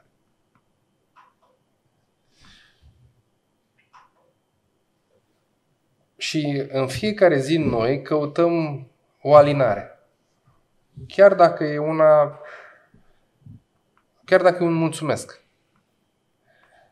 Căutăm o alinare să să știm că ziua pe care, a, a, pe care am trăit-o și care a trecut, pe care am trăit-o și am ajuns la finalul ei, am făcut un lucru bun în ziua respectivă. Dar un lucru bun după voia lui Dumnezeu. Da, uneori privim prin prisma noastră și nouă ne pare că am făcut bine și poate în urma noastră e dezastru. Adică este să fie, să meargă cumva în legătura cu Dumnezeu. Tot timpul ce facem, noi zice să ne punem întrebarea, oare îi place lui Dumnezeu ce fac eu? Adică mi, mi se pare că e bine, că atât aduce mintea mea. Deci mintea noastră e limitată până la un punct. Și nouă ni se pare că e bine. Și mai întreb 10 oameni în roată, spune de unde e bine. Nu vezi ce ai făcut? Cum că eu am făcut bine? Deci chiar și cei din jur, de multe ori spun, bă, n-ai făcut bine. Da. Și tu ții la părerea ta că ai făcut bine. Deci de asta de multe ori zice, îi recomanda de mers la duhovnic și de întrebat, te rogi înainte și spui, părinte, uite, am făcut așa sau m-am gândit să fac așa, ce părere ai? Că el ca un om care slujește, care e în contact cu mai mult cu Dumnezeu, adică Dumnezeu lucrează prin el. Și dacă te duci cu smerenie și îi ceri, îl întrebi, Dumnezeu lucrează și spune, măi, uite aici nu prea e bine. Ia-o pe calea asta, fă așa. Deci totdeauna Dumnezeu lucrează. Pentru că vedem chiar și în timpurile vechi, vedem, deci preotul Până mai târziu a început să apară și câte un medic în sat, dar la început era preotul tot. Ținea loc și de învățător, vedem chiar la creangă, da. când spune, li preda lecții din ceaslov, era cu tare, deci preotul era singurul care știa carte în sat. Și, și toți ajungeau la preot. Și după aia învățător. Da, după aia învățătorul. Era într-o legătură. Deci până să fie învățător, la creangă nu exista nici învățător, preotul era și învățător. Adică era, totul acoperea partea asta și sufletească și educația copiilor, treceau pe la el. Deci întotdeauna în poporul nostru, dacă ne uităm ca istorii, preotul avea rolul numărul unu în sat. Orice problemă se rezolva la preot. Și chiar din orice înțelege, orice situație se rezolva la preot. Adică noi înce- acum să încearcă, așa zis, starea de acum să uite lucrul ăsta, dar de fapt legătura, unitatea din sat s-a învârtit în jurul preotului. Da, Asta a vorbim fost de ani, întotdeauna. eu asta am observat și așa am trăit, așa am văzut. Da, Vorbim dar de gândiți să acum- vorbim de ani recenți. Dar 30. asta au existat de sute, de mii de ani Bineînțeles, în urmă. Adică bineînțeles. lucrul ăsta a existat permanent, o istorie care ar trebui să nu uităm. Acum să dăm deoparte, stai leacă, că ne-am trezit noi cei deștepți și nu mai nevoie de biserică, care de fapt a fost unitatea oamenilor. Nu vezi, omul se naște, îl duci la botez la biserică, se cunună la biserică, are nevoie de spovedani la biserică, din părtășani la biserică, îi bolnav Sfântul Maslu la biserică, a murit tot la biserică. Deci viața lui nu poate fi fără biserică. Și omul fuge de biserică, dar tot acolo ajunge. Oricât ar fugi acolo la oră. Și tot să stea de vorbă cu Dumnezeu. Noi, în, în general, dacă suntem sinceri cu noi, realizăm că întotdeauna căutăm calea cea mai ușoară. Și nu întotdeauna calea cea mai ușoară e calea corectă Sau calea bună, da. sau calea bună. Cum învățăm să acceptăm adevărul? Deci ce se întâmplă? Asta înseamnă să ne lăsăm în voia lui Dumnezeu. Întotdeauna, cum se zice, ușa deschisă spre Dumnezeu. Să-L lăsăm pe Dumnezeu să intervină în viața noastră. De exemplu, îți pui în program, gata, mă duc acum la Constanța. Dar dacă Dumnezeu intervine pe drum, cum ziceți, blochează drumul sau te-a sunat cineva cu o problemă să-l ajuți, adică să ai deschisă starea, măi, las că problema mea poi mai pot să Să o găsim o amân rezolvare. și mă duc să-l ajut pe omul cealaltă. Adică întotdeauna să ai dispoziția asta de a fi deschis spre a ajuta pe ceilalți. Orice intervine, adică, domnule, mi s-a dat planul peste cap, că eu trebuia să plec în concediu, să fac și uite, a intervenit. Nu, domnule, las că mă duc să-l ajut și Dumnezeu o să mă ajute și pe mine. Că poate, amânând concediu cu o zi, eviți un accident care puteai să-l ai. Și ai făcut un bine și te-a păzit Dumnezeu de cealaltă lucru. Deci noi să avem dispoziția întotdeauna deschisă cu ce putem să ajutăm pe ceilalți. Și atunci Dumnezeu ne ajută pe noi. M-am urcat de mai multe ori, mă, ca majoritatea dintre noi, conduc o mașină și mă urc în mașină și la un moment dat, cu gândul, cu vorbind la telefon, am, n-am luat-o pe drumul care trebuia. Și mai eram cu cineva și mă, eu eram foarte relaxat când am descoperit că am luat-o pe drumul pe care Da. trebuie. Zice, dar de ce nu e supărat? De ce e? Zic, te rog eu frumos, calmează-te. Dacă pe aici a trebuit să o luăm, înseamnă că am evitat vreo cumpănă. Da. Așa că vă înțeleg foarte bine. Și uite, chiar este un lucru la Sfinții Părinți. A fost rugat un părinte să le arate calea la câțiva părinți să ajungă înainte să mergea pe jos. Trebuia din pustia Sinalului, nu știu unde, era vorba de zile întregi de mers pe jos. Și călăuza asta, părintele care știa drumul, la un moment dat o uita și el, o greșit și o luat în altă direcție. Și vreo 2-3 din părinții ăștia 10 pe care îi ghida el, și-o dat seama că o greșit. Dar s-a luptat să nu-i zică, măi, ai greșit drumul. Și-o mai mers încă o zi cu el greșit, până și-o dată la seama am greșit. Și vă, leu, iertați-mă, hai să ne întoarcem înapoi. S-a întors o zi de mers pe jos înapoi și ăștia erau trei care au știut, dar s-au luptat să nu-i zică nimic, nu cumva să-l supărăm, că uite, e așa. Și s-au luptat și au mers o zi încolo și o zi înapoi. Deci să-ți poți birui lucrul ăsta, adică chiar de greșești celălalt cumva într-o situație, să nu-i zici nimic. Asta înseamnă să ai stăpânire pe ale tale. Să-ți spui, adică că zice omul care poate să-și stăpânească gura, zice poate să-și stăpânească tot trupul, că de aici pornești, imediat îi zbucnești, să zici ceva, să așa. Deci trebuie întotdeauna să fim cumva deschiși spre Dumnezeu. Îmi era un părinte și tot așa spunea, dacă a venit cineva la un jar și eu tras o palmă. Și că mulțumesc, mulțumesc. De ce mulțumesc? Ce înseamnă că Dumnezeu ți-a poruncit să-mi dai. Meritam lucrul ăsta. Adică nu s-o supăra pe ceala. Întotdeauna spunea că, mai Dumnezeu a poruncit. Înseamnă că ceva am din dreptate. Adică orice lucru să-l primim așa cum vine. Și cum acceptăm adevărul în viața noastră? Adevărul. Exact cum am spus și până acum. Deci adevărul îl acceptăm lăsându-ne în voia lui Dumnezeu. Pentru că tot ce vine în viața noastră nu e întâmplător. Orice întâlnire cu orice om care îl întâlnim nu e întâmplătoare. Deci ori îl folosim cu ceva, ori ne folosește cu ceva. Dacă suntem atenți la asta, dacă nu, nu băgăm în seamă. Deci de asta noi trăim într-o armonie în lumea asta, așa ne-a făcut Dumnezeu. Ca orice întâlnire, orice cuvânt, ori asta să fie spre un folos. Dar putem câștiga sau pierde, adică să înțelegem ceva din asta, să spunem un cuvânt bun în întâlnirea sau să refuzăm lucrul ăsta. Deci viața poate fi frumoasă dacă o facem frumoasă.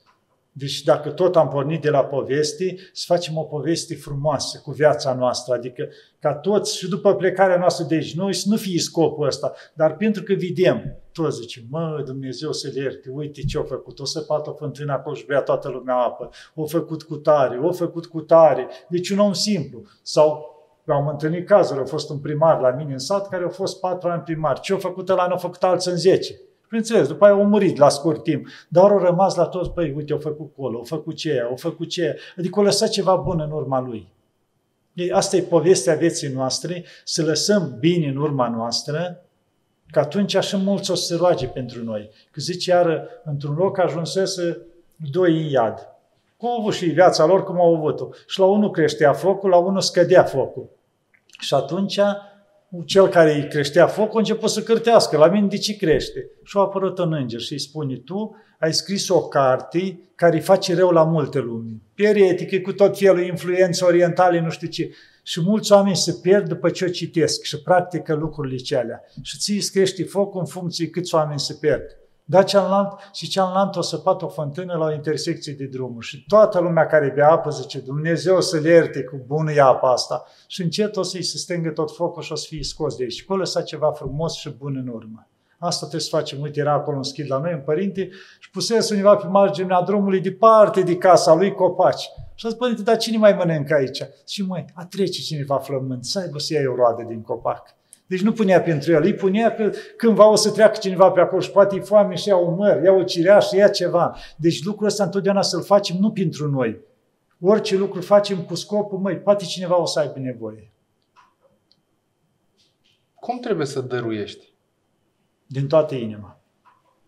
Nu cu jumătăți de măsură. Să dai cu drag. I-ai dat un par de apă la cineva așa din toată inima și să te bucuri că este împărat setea dai ceva, un cuvânt bun, un zâmbet, cum am spus, o îmbrățișare, să fie din toată inima. Pentru că ce pleacă de la inimă la inimă se duce. Deci asta trebuie totdeauna făcut din inimă. Și atunci acela simte lucrul ăsta. Pentru că, uite, coborea un puznic din pustie și a văzut un om fără picioare. Și i-a aruncat lumea o bucată de pâine, ceva, omul mai mirosea, cum era singur acolo, abandonat, și toată lumea de la distanță nu s-a apropiat. Și uite, puznic, el avea și el două coșuri ce le împleti să se le vândă în piață să-și cumpere pozmag, altceva nu avea. Și atunci omul s-a uitat el că nu prea erau mulți roate și s-a dus drept de la sărac și l-a îmbrățișat cu toată inima, așa cu lacrimi, cum zice, frate, iartă-mă că altceva nu am ce să-ți dau. Și a început săracul să plângă și zice că așa ceva nu ne-a mai dat nimeni până acum. Deci îmbrățișarea aia, adică o simțit dragostea aceea și mila, adică a fost mai mult decât tot ce i-a aruncase ceilalți. Ei, deci asta trebuie să facem noi. Adică binele ăsta din toată inima și cu drag și cu dragoste. Și atunci ăsta se duce exact unde trebuie și se întoarce și la noi. Deci să dăruim cu bucurie. Cu bucurie întotdeauna. Și să nu ținem cont. Nu ținem cont, ajutăm pe toți cum ajută și Dumnezeu. Nu zice Dumnezeu, Ioane, tu te-ai rugat, azi îți dau ploaie, lui Grigore nu-i dau că nu s-a rugat. Nu, El dă peste tot, și ploaie, și soare, și toate bunătățile. Așa trebuie să fim și noi. Adică cu drag și cu recunoștință pentru Dumnezeu față de toți cei din jur. Că Dumnezeu e bun, să încercăm și noi să fim buni. Și atunci toată bunătatea asta se întoarce asupra noastră. Cum facem Că asta e o... te împinge de la spate. Cum facem să nu ne credem egalul lui Dumnezeu? Dar noi să ne uităm la noi. Nu-i clipă, nu-i moment, cum se zice, cum trece iar un gând murdar, iar un gând nu știu de care, iar cu tare, ți-o zis cineva ceva, nu suporți. Și când ne gândim că Dumnezeu e tot puternic, deci a zis și s-a făcut. Deci tot pământul ăsta cu toate frumusețile a zis și s-a făcut. Când ai să reușești să poți zice și să faci lucrul ăsta, atunci să îndrăznești să te mai gândești la ceva. Deci noi nu putem face o furnică. Și Dumnezeu a zis și s-a făcut toate. Deci cum putem noi îndrăzni? Adică măcar atâtea să zicem, Doamne, și eu cineva. Ce sunt? O mică furnică care mă mișc cu ajutorul Lui Dumnezeu. Când vrea Dumnezeu să ia sufletul, s-a terminat. Pământul se întoarce la pământ. Deci noi nu suntem nimic. Și de asta avem nevoie de ajutorul Dumnezeu tot timpul. Pentru că suntem slabi, suntem neputincioși. Adică vezi că imediat se amorțește ceva, nu mai poți da cu mâna, te doare ceva, nu te, te-ai pus în pan, nu te mai poți ridica. Adică cât de neputincioși suntem noi, cât de slabi. Dar cu ajutorul lui Dumnezeu devenim puternici. Deci cu ajutorul lui. Nu cu puterea noastră. De multe ori zicem, Doamne, ajută-mă să iau examenul. Și după ce l-am luat, încep să mă laud la toți, să-i văzut ce grozav și deștept am fost eu, dar am uitat că am spus, Doamne, ajută-mă. Și Dumnezeu m-a ajutat, m-a luminat. Uite, era odată, cunoșteam o familie din Tesalonic. Și era fata familiei, terminase medicina. Și mă suna, să zicem, când era examen la urmă, părinte, te rog o rugăciune pentru mine, că mâine am examen. Bun, o dată, de ori, de zece ori, că când se încheie, multe examene. Și după o perioadă, discutăm o dată, am ieșit la Tesalonic, zice, părinte, ți amintești când am sunat așa pentru fiecare examen? Zic, da. Uite, la unul din examene, zice, aveam o carte de 300 de pagini care nu o citisem deloc. De unii era șanse să mi se dea examen. Și în seara aia am citit trei pagini. Și exact paginile alea mi-au căzut la examen. Altele așa. Deci la ultimul examen era care știam pe de rost tot ce trebuia. Și am spus, păi nu mă sunt părintele să-mi necăjesc și așa este leu. Deci a fost singurul la care am căzut, restul le-am luat toate. Deci e atâta timp cât s-o zmerit, nu când ne-a rugat noi, nu e asta, dar ea s-o zmerit și-o cerut ajutorul. Părinte, o rugăciune că uite, am examenul. Dumnezeu o rânduit să o lumineze să scrie. Dar când s-o crezut în ea că aici mă descurc, nu mai cerut ajutorul, atunci o căzut. Și s-o blocat mintea și nu mai scris nimic. Că zice, am pierdut, trebuie să repete examenul. Deci când ne zmerim și cerem ajutorul lui Dumnezeu, Dumnezeu lucrează. Când încredem în noi că suntem grozavi, toate le facem pe dos. Orice vezi că din rău mai rău. Și spui, păi, dar cum doar asta o fac de atâția ani, uite cum nu mai reușesc. Pentru că ne încredem în noi, că suntem grozavi. Nu. Deci noi nu putem nimic fără Harul lui Dumnezeu. Și asta smerindu-ne și cerând ajutor. Ce e suferința sufletului? Suferința sufletului. Vedem pe trupul doare, că e așa. Cu toate că trupul mor nu-l mai doare. Vedem și aici e unit sufletul cu trupul. Dar mai este partea elantă sufletească, cum spunem, mă doare sufletul când zicem noi. De fapt, ce se întâmplă atunci? Vedem că inima asta de carne, dar începe să ne doară. Este uneori întristare, care doare înăuntru.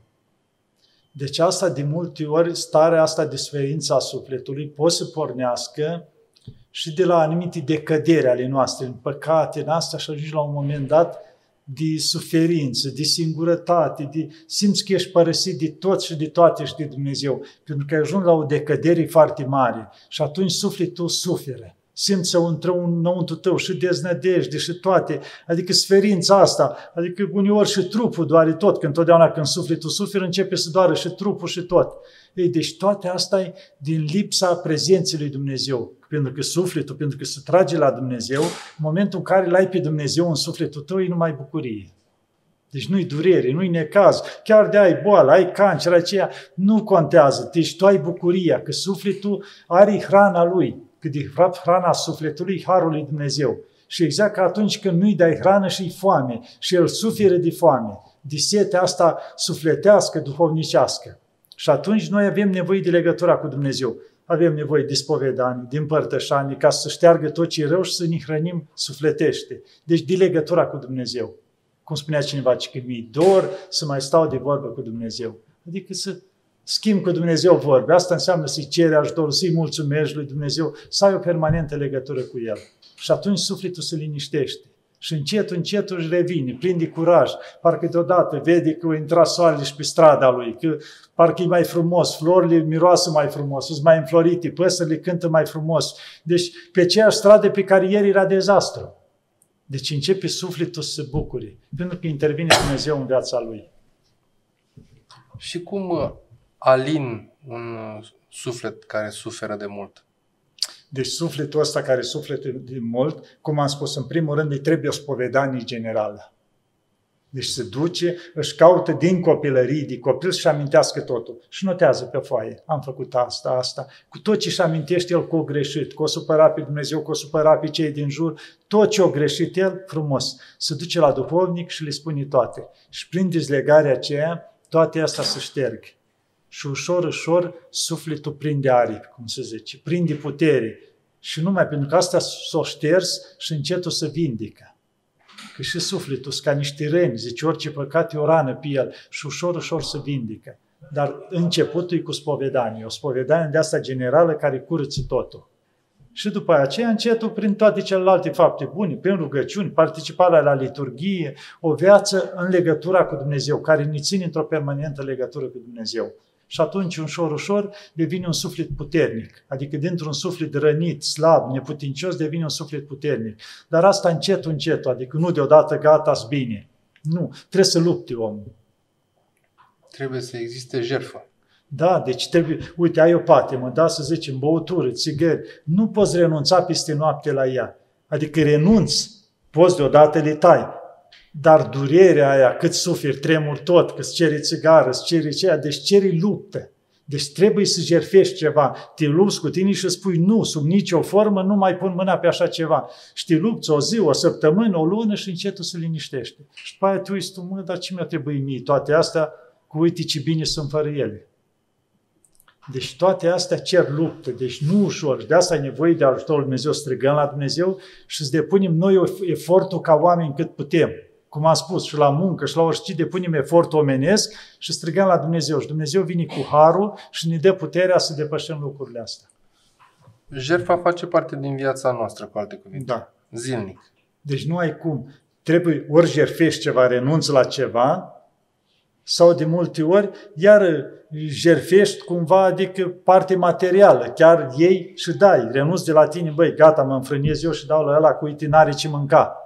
Dar este și partea asta sufletească, să te lupți, adică să-l compătimești pe cealaltă, să-i fii alăturea sau să jerfești un pic de timp să te rogi pentru un om bolnav te duci, renunți, să închizi televizorul și te-ai dus frumos și te-ai pus la rugăciune pentru cineva bolnav. Deci jerfești un pic din timpul tău ca să îi fii alături la cealaltă. Sau te duci să-l vizitezi pe unul bolnav. Iar e o jerfă că jerfești din timpul tău. Adică poți în orice lucru să renunți la ceva care ți se pare ție că e bun, dar de fapt nu te ajută cu nimic, ca că zici că nu știu ce, mă duc și petrec cu prietenii și renunț la asta și mă duc și la ajut pe cineva bolnav. Ei, deci e un lucru câștigat, că jertfa aia, ce ai făcut tu cu prietenii cheful, poate a doua zi durești, trezești cu dureri de cap și n-ai câștigat nimica. Pe când din coace, renunțând la lucrul ceala și ducându-i și făcându-i bine, la just pe cealaltă și lucrul ăsta îți duce la Dumnezeu și te ajută pe tine, Dumnezeu, în momentele tale grele.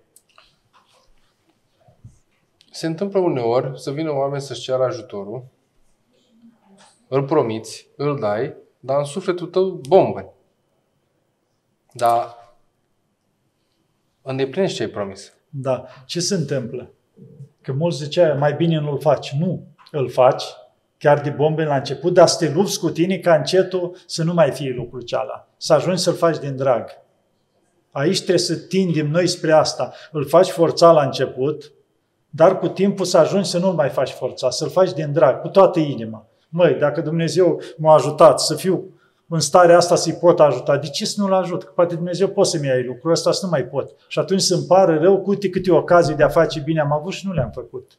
De asta zice Dumnezeu, în orice situație ne pune într-un anumit loc și ne dă posibilitatea de a face bine. Ca să nu avem motive, Doamne, păi am fost micuț acolo, cum ai vrut să fac lucrurile astea? Nu. Uite, te-am făcut un pic mai mare să poți face lucrurile astea. Ce ai făcut? Că fiecare zice, va fi judecat după starea care o avut ai fost un simplu om, te judecă ce ai făcut în familia ta, ce ai făcut cu vecinii, ce ai putut face cu cei din jur. Ai ajuns primar, ce ai făcut cu toată comunitatea. I-ai ajutat, ți-ai pus sufletul, cum zici, te-ai luptat să-i ajuți, ai ajuns mai sus. Ce ai făcut acolo? Adică fiecare vom fi judecați după când ni s-au dat. Mult ni s-au dat, mult se cere. Puțin, puțin se cere. Și de asta avem o responsabilitate mare. Adică dacă am ajuns la o funcție mare, să ne gândim că aia e pace grozavă eu. Atât un, cum zice, un tren întreg de vagoane de responsabilități. Ceea, ceilaltă, ceilaltă. Cu cât suntem mai sus, cu atât avem mai multă responsabilitate. Și atunci suntem întrebați, aici ce ai făcut? Păi, Doamne, să vezi că nu știu, da dincolo. Păi, Doamne, nu știu ce. Ei, ne descurcăm. Deci de asta să fim atenți prin ceea ce ni s-a dat, aceea ni se cere. Să încercăm să facem după putere. Dumnezeu nu cere peste putere, dar ni cere. Măi, ți-am dat pentru că ești capabil. De ce n-ai făcut? Mântuirea. Ce e mântuirea? Mântuirea. Deci nu putem noi câștiga să spunem, mântuirea vine în dar de la Dumnezeu. Ăsta e un dar. Pentru că noi ca oameni suntem slabi. Facem azi un lucru bun, mâine cârtim. Facem ceva, suntem slabi. Tot timpul ne împedicăm de ceva. Acum ni se pare că zburăm și pac o creangă în față și pe burtă. Deci tot timpul ne împedicăm, suntem slabi. Și dacă ar fi după faptele noastre, noi n-am meritat-o. Dar Dumnezeu se uită după efortul depus. Mă, omul ăsta a încercat. Uite, s-a luptat, a căzut, iară, nu s-a lăsat, adică nu și-a pierdut ținta. Și atunci Dumnezeu prin dragostea Lui ne ia și ne duce în rai. Pentru că am încercat, ne-am luptat, ne-am dat toată silința. Și atunci Dumnezeu ne mântuiește în dar. Pentru osteneala care am făcut-o noi. Că nu suntem noi aia, gata, am dat din coate și am ajuns în rai, ce grozavă sunt. Nu, că vedem cât de slab suntem. Deci azi suntem bine și zicem toată lumea noastră, mâine îți vine o stare de ceea că te ascunzi sub pan, nu-ți mai trebuie nimic, nu mai ești bun de nimica. Deci suntem slabi, asta suntem noi, dar devenim tari cu Harul lui Dumnezeu. Adică când ne ia Dumnezeu în brațe. Că asta era vorba, era unul și odată îi arată îngerul drumul vieții. Și vede ca și cum ar fi mers pe nisip, cum se vedea urmele sau pe zăpadă. Și vedea el că zice, îngerul zice, uite, eu am fost să dea una alături de tine, vezi, două urme, eu am fost. Și la un moment dat o vedea el treptele vieții și vede într-un loc un sigur urmă de pași. Și bine sunt îngeri, dar aici am trecut cele mai mari necazuri. Zice, de ce mai părăse că numai pașii mei? Zice, nu erau pașii tăi, îs pașii mei, pe tine te duceam în brațe eu atunci, când ai dat de greu. Adică atunci te-am ocrotit și mai mult. Ți s-a părut că e greu, a fost greu, dar tocmai atunci te-am luat în brațe ca să nu-ți fie chiar cât greu ar fi putut să fie. Deci Dumnezeu nu ne lasă niciodată. El sau îngerul păzitor alături de noi și întotdeauna ne sprijină. Fiecare avem un înger păzitor? Da, primit de la botez. Și doar creștinii ortodoxi primesc un înger păzitor la botez. La harul botezului atunci primesc un înger. Și îngerul ăla e alături de ei, îi ajută pe toți creștinii până ajung la Hristos și predau sufletul la Hristos. Să duc cu el până la judecată și să roagă pentru el. Deci e nedeslipit din noi. Doar atunci se depărtează când face răutăți. Și stă mai la distanță, nu se poate apropia. Și pentru că face răutăți, are puterii diavolul. Că și un diavol ne urmărește tot timpul, zice. Să fie echilibru. Da. Deci el, fără să-l trimită nimeni, își face treaba lui. Și când vede că se depărtează îngerul, se apropie el. Și atunci începe să ne influențeze. Noi fiind în rău, ne, ne îndeamnă spre mai mult rău. Și atunci ne șoptește, că ei n-au puterii de asta trupească, să te ia estimute, dar te influențează prin gând. Îți șoptește, cum zice în gând, diavolul încearcă să șoptească să faci rău. Vezi un sărac. Îngerul spune, dă-i mă ceva, că i-am mărât. Vine diavolul, lasă mă că e un golan. Și începe lupta în capul tău. Tu zici că tu gândești. Dar, de fapt, încearcă și unul și altul îngerul să-ți fie milă, să-l ajuți, că e un lucru bun, care îi spre mântuirea ta, diavolul, fa, să-l încolo, e un golan, ce să-i dai tu? Ca să te câștigi pentru partea lui, să te facă dur, să te facă nemilostiv, să te facă așa. Și zice, lupta se dă în mintea și inima noastră, între cele două puteri, cum se zice. Și depinde de noi cine câștigă. Adică noi, dacă ne lăsăm influențați de îngeri, câștigă partea bună, facem binele. Dacă nu, deci atâta pot să ne ajute să ne influențeze, dar depinde de noi să luăm hotărârea, pentru că avem libertatea. Liberul și hotărârea arbitru. o luăm noi, da. Noi hotărâm asta, fac sau asta. De ce ne-a lăsat Dumnezeu liberul arbitru? Ca să ne poată judeca. Ia dacă nu ne lăsa liberul arbitru, spune, Doamne, dar Tu ai hotărât asta. Dar așa, ne-au pus pe masă tot. Uite, toate bunătățile. Alegeți ce vreți. Dacă mănânci asta, o să-ți distrugi ficatul, mănânci aia, o să te doare capul, mănânci aia. dacă mănânci asta, îți face bine. Tu mănânci aia care distruge ficatul, aia care doare capul și spui, de ce mă doare capul? De ce ficatul? Păi ți-am spus că aia îți face rău. Deci noi avem libertate, ni s-au pus toate pe masă, dar noi alegem. Și atunci Dumnezeu la urmă ne judică în funcție de alegerea noastră. Și pentru că ne-o dat șansa să ne pregătim pentru rai. Asta o vrut Dumnezeu. Trecerea asta e pregătirea pentru dincolo. Nu ca să ne ia El. Că cumva au încercat să, să nu-L nedreptățească nici pe diavol. Că diavolul a zis, bine, ei luat și ei mântuit fără, nu. Uite, le-am dat șanse, s-au luptat și au câștigat, s-au încununat. Exact cum e un jucător în sport. Uite, au luptat și au ajuns acolo și au luat un premiu, au luat o medalie, ceva. Așa și noi. Și Dumnezeu la urmă ne încununează pentru lupta care am dus. Pentru jertfa pe care am dus-o? Da, tot ce am făcut noi în viața noastră, lupta, jertfa, mila, dragostea, bunătatea, smerenia, toate astea împreună ne duc spre Dumnezeu. Dar ce roleacă de osteneală? Deci lucru bun se face cu osteneală. Adică chiar simplu că e o bucată de pâine și ai dus trebuie să faci cinci pași, să te duci la la să o duci. Cere un pic de osteneală. Orice lucru faci, o rugăciune. Trebuie să opești mintea de la altele să spui o rugăciune pentru cel bolnav. Un pic de osteneală. Orice lucru cere, bun cere un pic de osteneală. Și de asta la Dumnezeu să scrii orice lucru bun, pentru că aici ai jertfi ceva din viața ta, din timpul tău pentru a face un bine. Cum să construiește grădina Maicii Domnului? Depinde la ce vă referiți partea materială, partea duhovnicească. Haideți să începem cu cea duhovnicească. Deci grădina Maicii Domnului. Vedeți că Maica Domnului, că aici ne referim la Atos. Deci Maica Domnului, după ce a luat Atos în, în primire, ca să spunem așa, și-a adus acolo flori. A încercat să o împodobească. Și diferiți, pus nici la început, după aia mănăstiri călugări, să ne gândim că în aproape 2000 de ani, 1700 de ani, au trecut sute și sute de mii acolo. Și au ajuns atâția sfinți care îi plin calendarul de sfinți de acolo. Deci Maica Domnului i-a ajutat, dar s-a ostenit. Acolo nu era peștere, nu era colț de piatră care să nu fie unul care să se roage. Sau au fost perioade când au fost și până la 20 de mii de călugări în Atos. Adică era peste tot.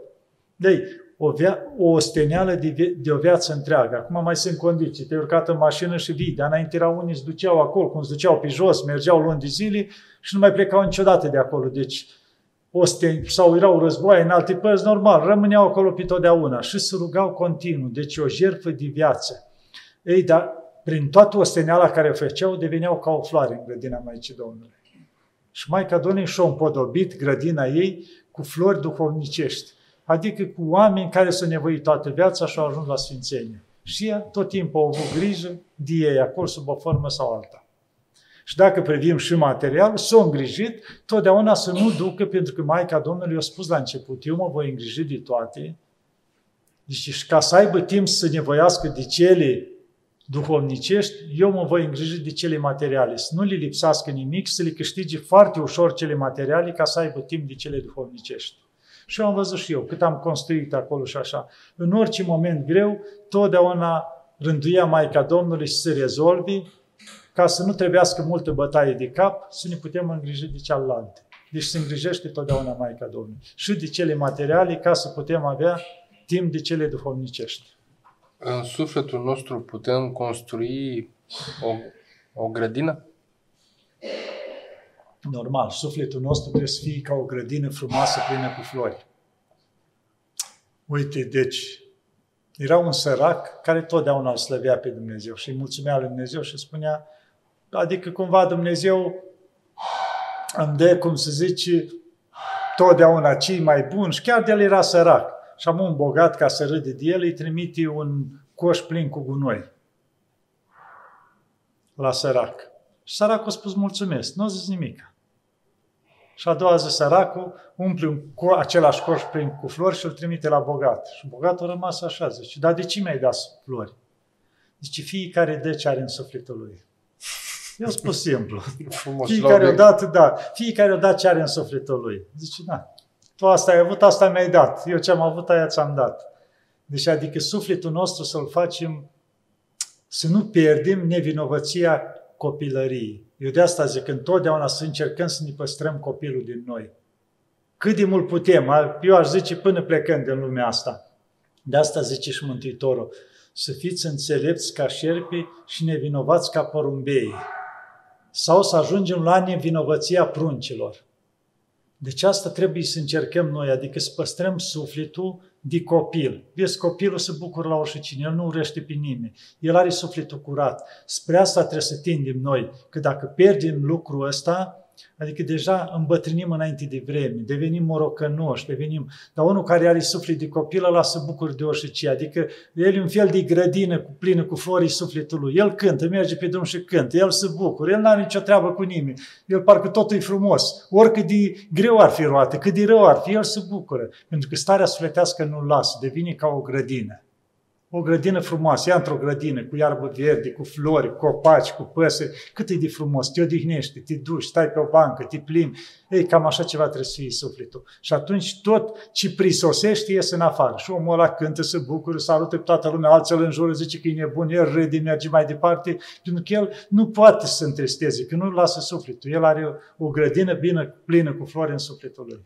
Care e floarea favorită a dumneavoastră? Hmm. Floarea favorită, să spunem, mila. Adică mila aia față cei din jur. Pentru că și Dumnezeu cum ne cere lucrul ăsta, că milă voiesc chiar nu jertfă.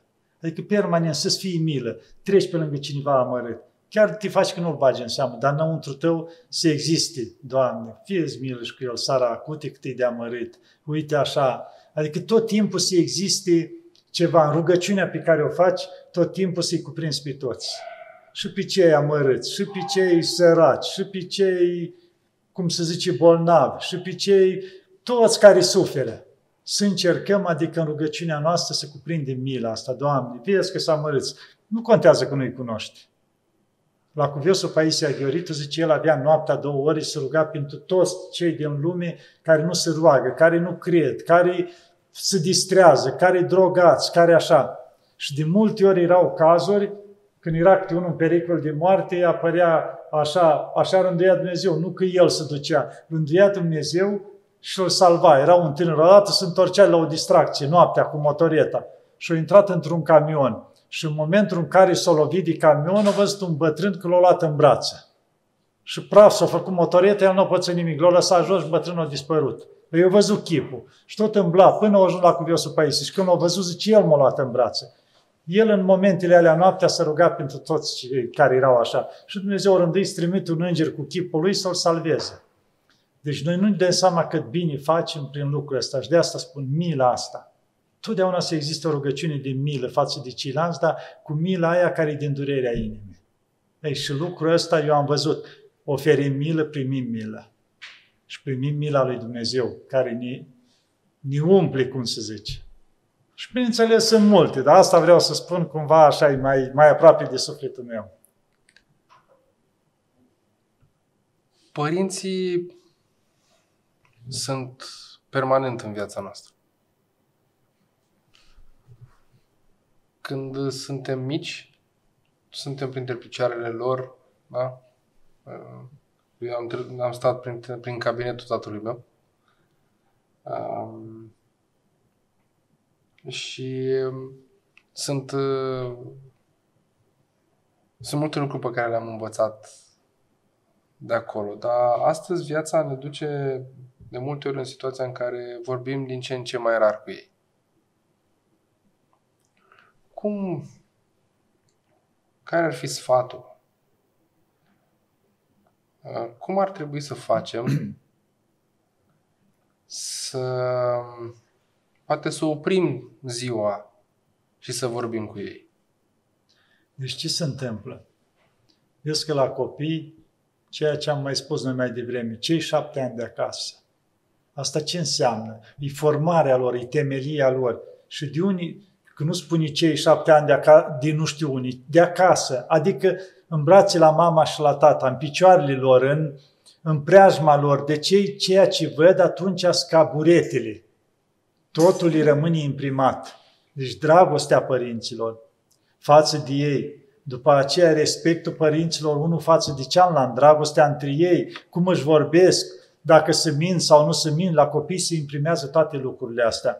Deci, adică să adâncesc în mintea, inima, în sufletul lor. Deci contează foarte mult și plus ei, de pe la 2-3 ani, încep să vorbească și au întrebări, că se lovesc de o grămadă de lucruri, văd lucruri noi și au nevoie de răspunsuri. Ei, părinții trebuie să fie prezenți acolo. De asta era recomandat că mama, dacă nu pot amândoi, să fie cât mai mult acasă ca să aibă timp de ei. Să li răspundă, să fie alături, când îi doare, să le sufle acolo în solovit, să fie singă. Adică totul să le fie alături, ca ei să aibă încredere în părinți. După ce crezi mai mare, adică li rămâne, măi, tata și mama mi-au fost alături tot timpul. Și atunci, la orice problemă, aleargă la tata și mama, le cere sfatul, ține cont de sfatul lor, pentru că și mama și tata au fost alături de ei. Dacă mama și tata i-au făcut și după aia i-au crescut bona și s-au dus pe nu știu unii sau prin străinătate și mai văd, cum se zice, la Crăciun și la Paști, deja ai pierdut creșterea lor, ai pierdut totul din viața lor, și formarea, dar și prezența. Și atunci copiii cresc neîmpliniți, cu o suferință, cu lipsa dragostei, cu lipsa multor lucruri care încep să le caute în exterior. Și mulți acum, pentru că e tehnologia, încep să le caute pe internet.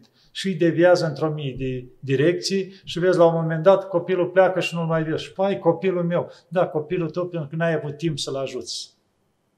Că zice, da, am muncit și am dat bani. Nu bani îl formează.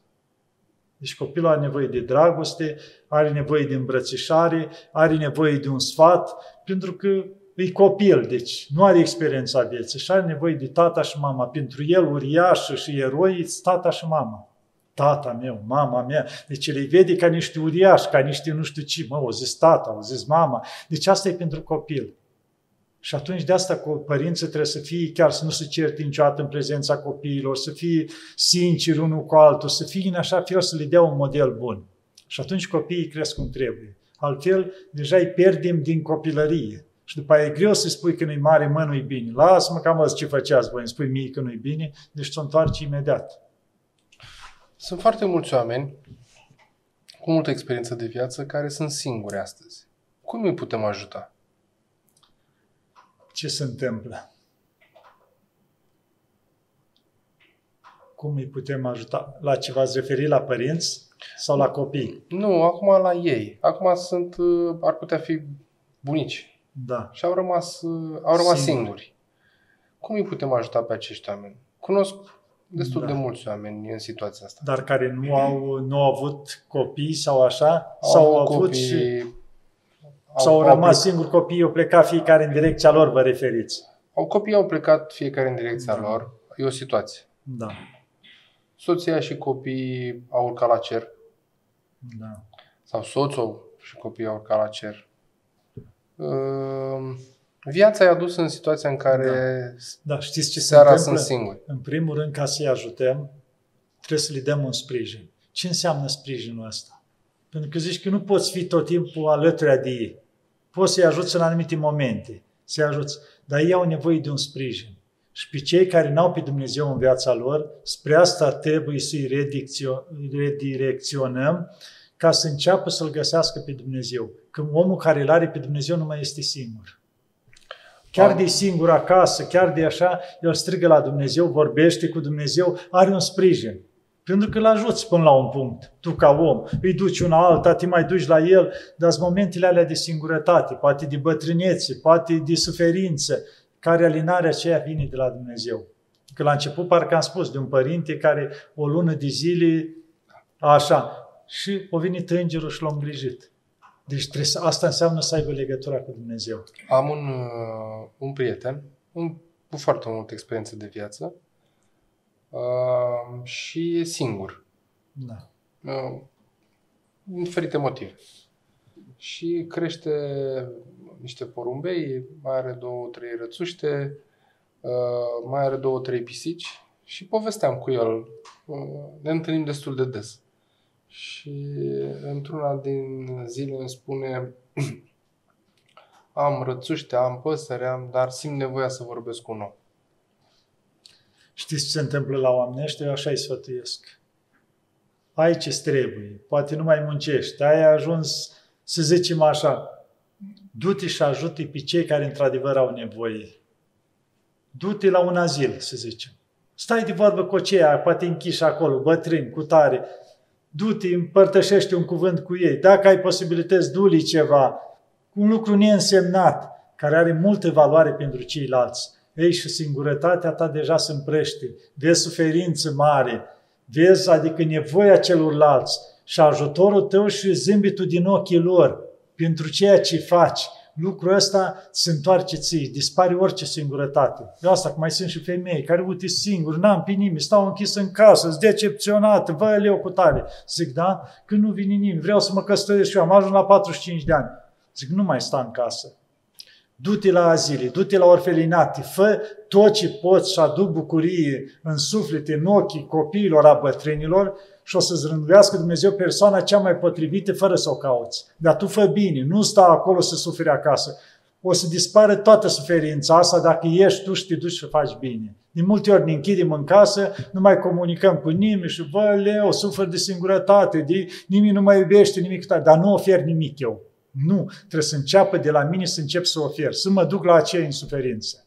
și să vezi cum dispare toată singurătatea. Nici n-ai timp să te mai gândești la ceva. Te-ai dus o zi și ai ajutat pe ceea, e acasă, slavă ți Doamne, și te-ai pus capul pe pierne. Nu mai ai timp de singurătate. A doua zi ca o țeară, o metodă sau așa, îmi spunea cineva. Și m-am dus la un azil de bătrâni din asta, zice, la ziua femeii să nu știu, și le-am dus un braț de trandafir și le-am oferit, o să plângeau toate când au văzut.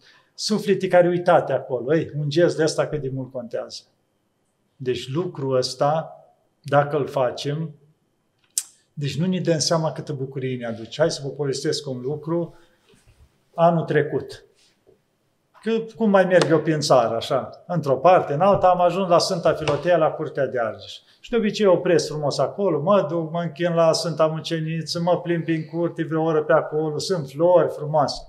E, după ce am terminat eu, ies pe poartă. Acolo univa la poartă, chiar pe trotuar în stânga, era o bătrână, îmi pletea la Andrele ciorap de lenă. Și mă opresc așa la bătrână, ce faci bunică? Îmi plătesc ciorap. Și atunci un moș care era vreo 2 metri mai încolo, stătea și el pe bordură, ce o vezi, 82 de ani. Toată ziua îmi plătește la ciorap. Și atunci am întrebat-o, cât dai ciorap? Pe atât, bun, dăm și mie 5 perechi. Zic că îi găsi eu cu ei să-i dau. Îi iau 5 perechi, îi mi dau ceva pe deasupra și ei, îi mi dau ceva și la moș, îi era o bătrână acolo, îi mi dau și ei ceva și plec. Deci când au început toți trei să mă binecuvinteze, adică așa cu toată inima, cei trei bătrâni, cum zice acolo, două bătrâni și un bătrân, Dumnezeu să-ți ajute, să-ți dea, să nu știu ce, adică cu toată inima. Deci parcă simțeam că mă ridic de la pământ în sus. Deci o coborât un, o stare de har din aia de bucurie că eu puteam. Și am pornit spre mașină și mergeam ca în reluare și căutam să mențin ritmul, nu cumva să pierd starea aceea. Și până am mers vreo 50 de metri până la mașină, i auzeam strigând mereu, mereu în urma mea, mă tot binecuvântau așa. Și am ajuns la mașină, am deschis ușor ușa, parcă știi ca ceva să nu sperii, să nu așa. Am urcat și am plecat cu întâi, am deschis geamurile și aveam atâta bucurii, parcă fiecare om mă bucuram care îl vedeam, copac, floare. Și am mers până la Brașov două, trei ore. Deci parcă mașina zbura. Deci eu în starea aceea pentru ce un mic gest acolo și așa a făcut din toată inima și pentru ei binecuvântarea lor, pentru mine mă ținut până seara, atunci eu pluteam, nu mai știam ce cu mine. Deci ce înseamnă un mic gest făcut din toată inima? Cum se întoarce cu atâta bucurie încât te explodăm? Cum putem să trăim viața cu înțelepciune? Deci, în primul rând, noi ca oameni suntem slabi, cum am spus.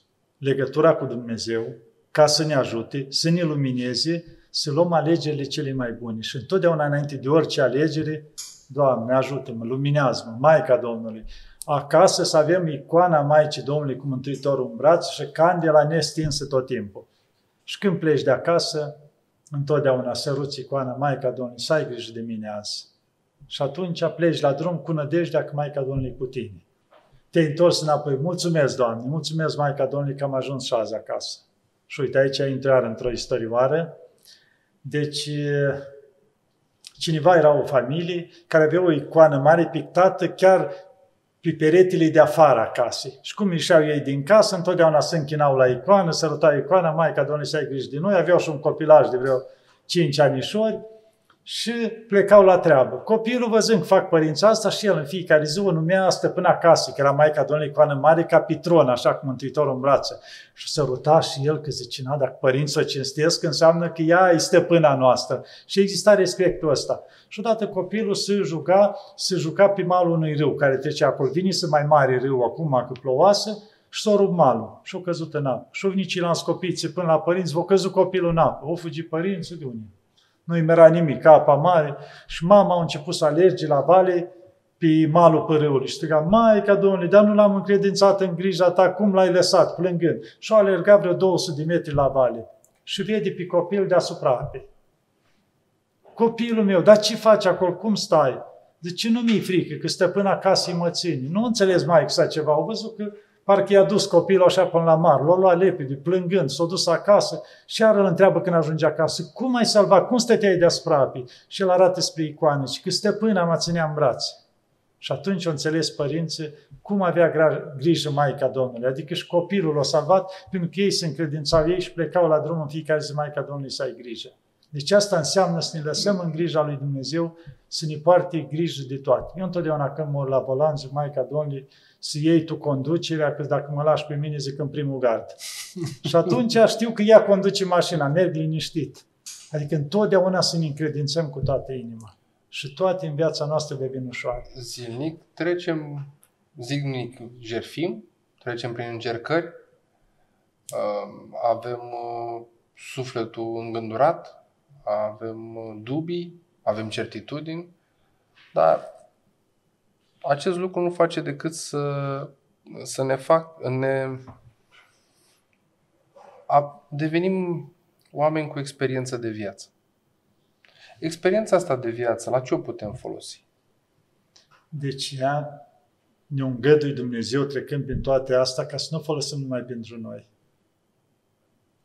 Să zicem, ești un medic bun. După 30 de ani de medicină, ai o experiență. În afară că îi ajuți pe cei bolnavi, transmite-o și medicilor tineri.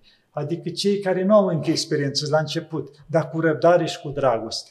Uite-mă aici, lucrează așa, uite, eu spun din experiența mea, aici încearcă așa. Adică ca să poată să nu trebuiască să dea cu capul ei până ajung să învețe anumite lucruri. Deci lucrul ăsta cu răbdare și drag se transmite mai departe. Cine s-o da nouă să putem transmite mai departe, în orice domeniu. Deci experiența asta o folosim spre binele ce putem celor din jur, dar să o transmitem mai departe. Exact ca cum era înainte un cizmar bun. Întotdeauna aș lua 2-3 ucenici ca încet, încet să învețe, ca atunci când nu mai poate el să rămâi cilant, să ducă meseria mai departe. Tot meșteșugul care le avea, sau sculptor, sau ceva, totdeauna își luau ucenici.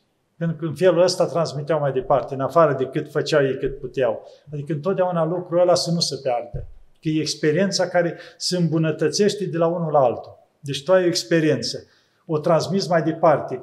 Ăla, în afară de experiența care o luat de la tine, mai adună și el alta și o îmbunătățește și la fel celălalt și în felul ăsta ajungem să devenim mai buni. Adică să nu fim egoiști, lasă nu mai știi nimic, dacă eu am știut asta, să rămân cel mai bun, lasă de ce alță.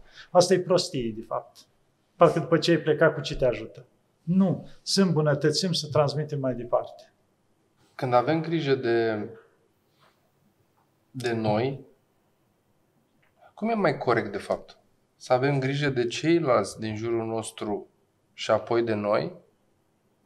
Sau să avem grijă de noi ca să-i putem ajuta pe ceilalți din jurul nostru? Ce se întâmplă? Exact ce am spus și la început. Porunca care spune să iubești pe Domnul Dumnezeul tău din tot sufletul, din tot cugetul și din toată inima ta și pe aproapele tău ca pe tine însuți. Nu aștepta să fii tu bine întâi ca după aia las că ajuta.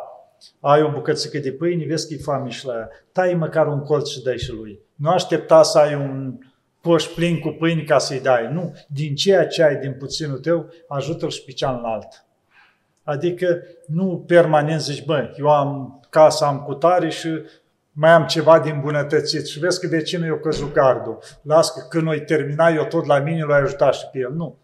Tai o oră din treaba ta și du-te ajută-l atunci. Adică întotdeauna încearcă din ceea ce ai, din puținul tău să dai, din puterea care o ai, lasă un pic de timp să-l ajuți și pe cealaltă. Nu aștepta, adică permanent, las că face. Nu, să nu treacă o zi în care să nu faci ceva bine. Uneori ne îndârjim să ținem la lucruri materiale mai mult decât la cele sufletești. Cum reușim să ne ferim de păcatul ăsta? Și am mai spus, luăm ceva când plecăm dincolo. Vedem că pleacă atâția oameni pateța nici măcar un coștiuc nu au avut acum, băgați în sac, știi? Adică, pur și simplu, și oameni care s-au zbătut și-au făcut și pa, s-au certat cu vecinii, pământuri, case, mașini și-au scos ochii, nu s-au iertat. Ce-au luat dincolo? De asta zice, niciodată să nu ne ținem de lucrurile astea mai mult decât trebuie.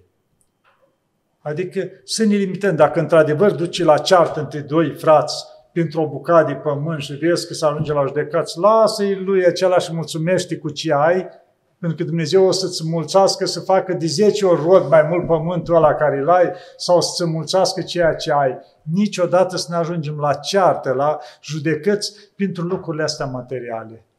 Dacă ai pierdut un lucru, să-ți pară rău? Nu, niciodată. Zice, dacă îți pare rău, pierdut rămâne. Dar dacă spui slavă ție, Doamne, zice lucrul ăla ca și cum l-ai fi dat de pomană, de milostenie, îl câștigi încă. Și chiar de ți-o fura ceva și spui slavă ție, Doamne, și lucrul ăla care, cum, ca și cum l-ai dat tot de milostenie și se duce la Dumnezeu.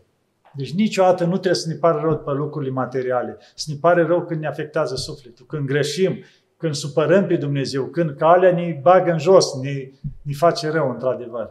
Cum știm că l-am supărat pe Dumnezeu? Păi conștiința ne spune tot timpul. Gândești rău? Normal. Adică Dumnezeu ți-a spus să gândești bine, să ai dragoste, să ai bunătate și tu vezi că n-ai locurile alea. Deci automat știi, nu că se supără Dumnezeu, că Dumnezeu e dragoste.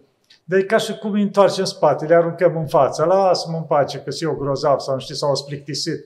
Adică cumva Dumnezeu care e deschis totdeauna spre noi, cu dragoste, cu bunătate, cu toate astea, noi nu-L băgăm în seamă, îi întoarcem spatele. Ce are în comun viața monahală cu viața de zi cu zi? Deci aproape totul. Pentru că e o singură Evanghelie. Nu-ți două Evanghelii, uite, pentru călugărea asta, pentru mirenia asta, nu.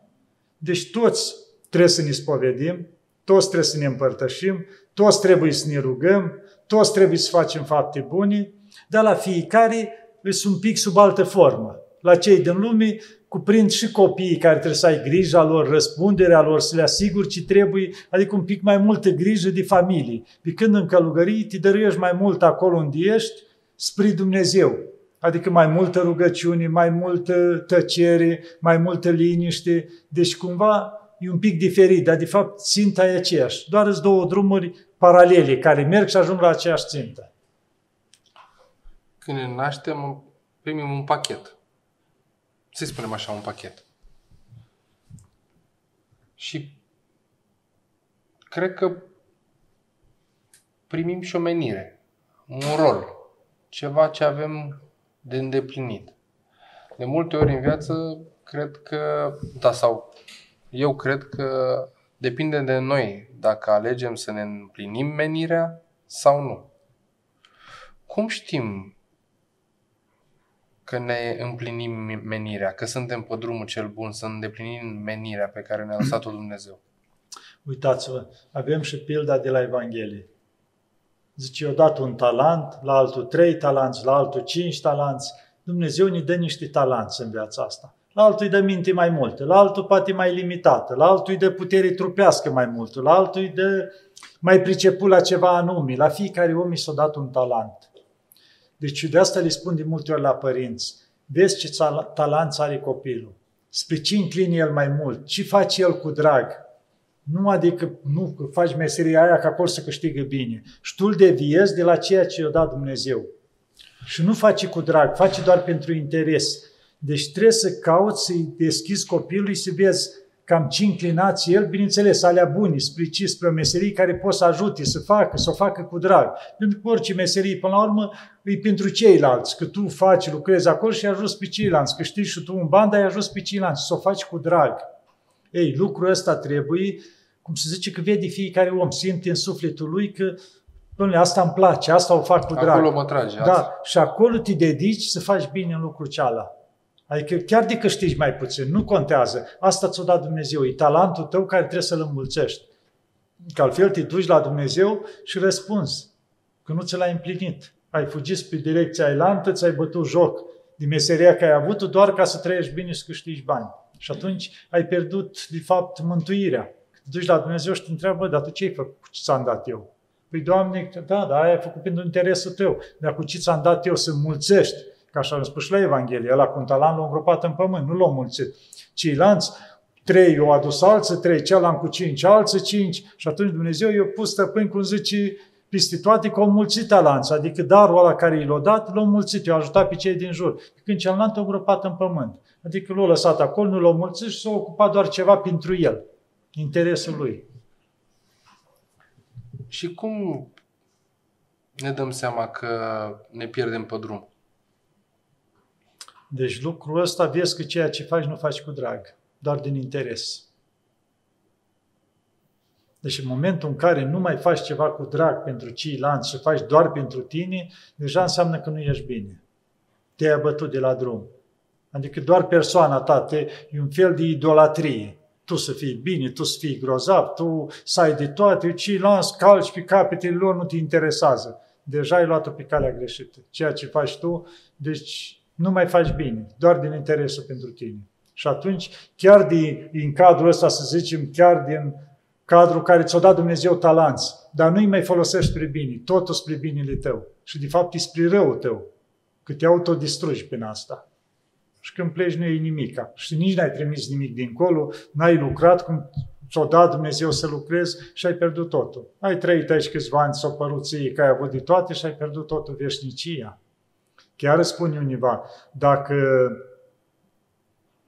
zice, când ajungem dincolo, și să zicem că ajungem la chinuri, la așa, zice, durerea cea mai mare când se spune că e pentru totdeauna. Nu mai ai nicio șansă să spui că peste un număr de ani o să fiu scos și o să fiu la bine. Zice, dacă ar veni un înger și a spune, uite, iau câte un fir de nisip de la malul mării și când o să termini tot nisipul din lumea asta, o să te scot de aici și o să treci la bine. Există o nădejde. Dar acolo să fii deznădejdea mare când știi că s-a terminat totul. Și ai avut șansa Exact ca omul ăla, bă, îți vine să-ți dai palme singur că ai putut să faci bine și n-ai făcut. Adică am avut șansa câțiva ani aici pe pământ, lăsați Dumnezeu, să ne pregătim pentru veșnicie, pentru dincolo. Și noi dăm cu piciorul la lucrul ăsta. Pentru ce? Pentru o mândrie, pentru o prostie, că să mănânc eu bine, să trăiesc bine și asta. Și distrugem tot în jurul nostru. Și dacă facem lucrul ăsta fără să ne dăm seama? Deci nu există lucrul ăsta, deci la început ne dăm seama. Pe parcurs astupăm lucrul ăsta, pentru că conștiința e glasul lui Dumnezeu în om. Și ne spune când începem să facem rău că e rău. Cu timpul nu ne mai mustră cu astupăm. Tot depune în straturi groase, groase ca o haină, care zicem o cămașă albă și tot o murdărești până devine toată neagră. Și tu zici, bă, așa e cămașa. Te are depus în straturi, pe ea nu se mai vede că a fost cândva albă. Ei, lucrul ăsta se întâmplă și cu partea asta pătimașă, cu sufletul, acoperim conștiința, acoperim tot prin decăderile noastre, prin lucrurile astea rele. Și atunci noi trebuie calea ispovedania. Revin aici ca încetul să trezească conștiința, să ne dăm seama că am greșit și să încercăm să îndreptăm. Și când ai uitat de tine, cum îți aduce aminte de tine? Păi ca să aduce aminte de tine, ne referim cumva la decăderea, să zicem, ajungi la o decădere. Ai uitat de tine. Nu mai știi cine ești. Păi asta ce se întâmplă? Înseamnă că ori am decăzut foarte mult, am pierdut legătura cu Dumnezeu, că Dumnezeu e lumina, care cumva ne, ne arată permanent drumul. Înseamnă că ne-am rupt de Dumnezeu. Și atunci suntem, uitați, o noaptea undeva și este o lumină. Atâta timp cât ai lumină, mergi, vezi pe unde mergi, dar în momentul în care nu mai este lumină, mergi pe întuneric. Și nu știi în ce direcție mergi, de ce te lovești, deci asta înseamnă fără Dumnezeu. Adică înseamnă ruperea de Dumnezeu. Și atunci trebuie să căutăm toate căile să ne apropiem de Dumnezeu. Și cum am zis, în afară că strigăm la Dumnezeu, ne trebuie spovedanie, tot acolo ajungem ca să se trezească conștiința și începem ușor cu sfaturile duhovnicului să ne ținem de calea care trebuie și să mergem spre lumină, cum se zice. Dacă nu ne-am spovedit de mult, cum începem să facem acest Cum am zis, ne liniștim acasă frumos, într-o cameră singur, foaie de asta mare, așa frumos, și începem acolo să ne amintim. Dacă ne e greu, există și cale îndreptare de spovedanie se cheamă. Este și al Pânticlopa și altul care enumerează toate păcatele posibile care poți să le facă omul. Și atunci încep să le citești. Deci, mai, dacă vrei chiar cartea aia, o iei și însemnezi în dreptul lui care le-ai făcut. Dacă nu, ți le scos pe o foaie. Asta am făcut, asta. Și atunci te duci la duhovnic. Părinte, uite, vreau și eu să mă spovedesc când ai un pic de timp mai mult, că, uite, vreau să mă spovedesc cu tot ce am adunat. Și atunci părintele spune, hai, vină. Și e frumos să-i citești toate ei citi toate și atunci părintele îți dă un sfat, două, uite așa ar fi bun, uite așa, că ăsta e scopul lui, nu e altceva, cu parul sau ceva. Și te dezleagă. Ei, momentul când te dezleagă, toate alea se șterg. Și atunci el, cu sfaturile care te le dă, te ajută ca să nu le mai faci. Și cum să pornești, exact ca și copilul la mic care le de mânuță, hai să mergem. Și începe să facă primii pași în viață.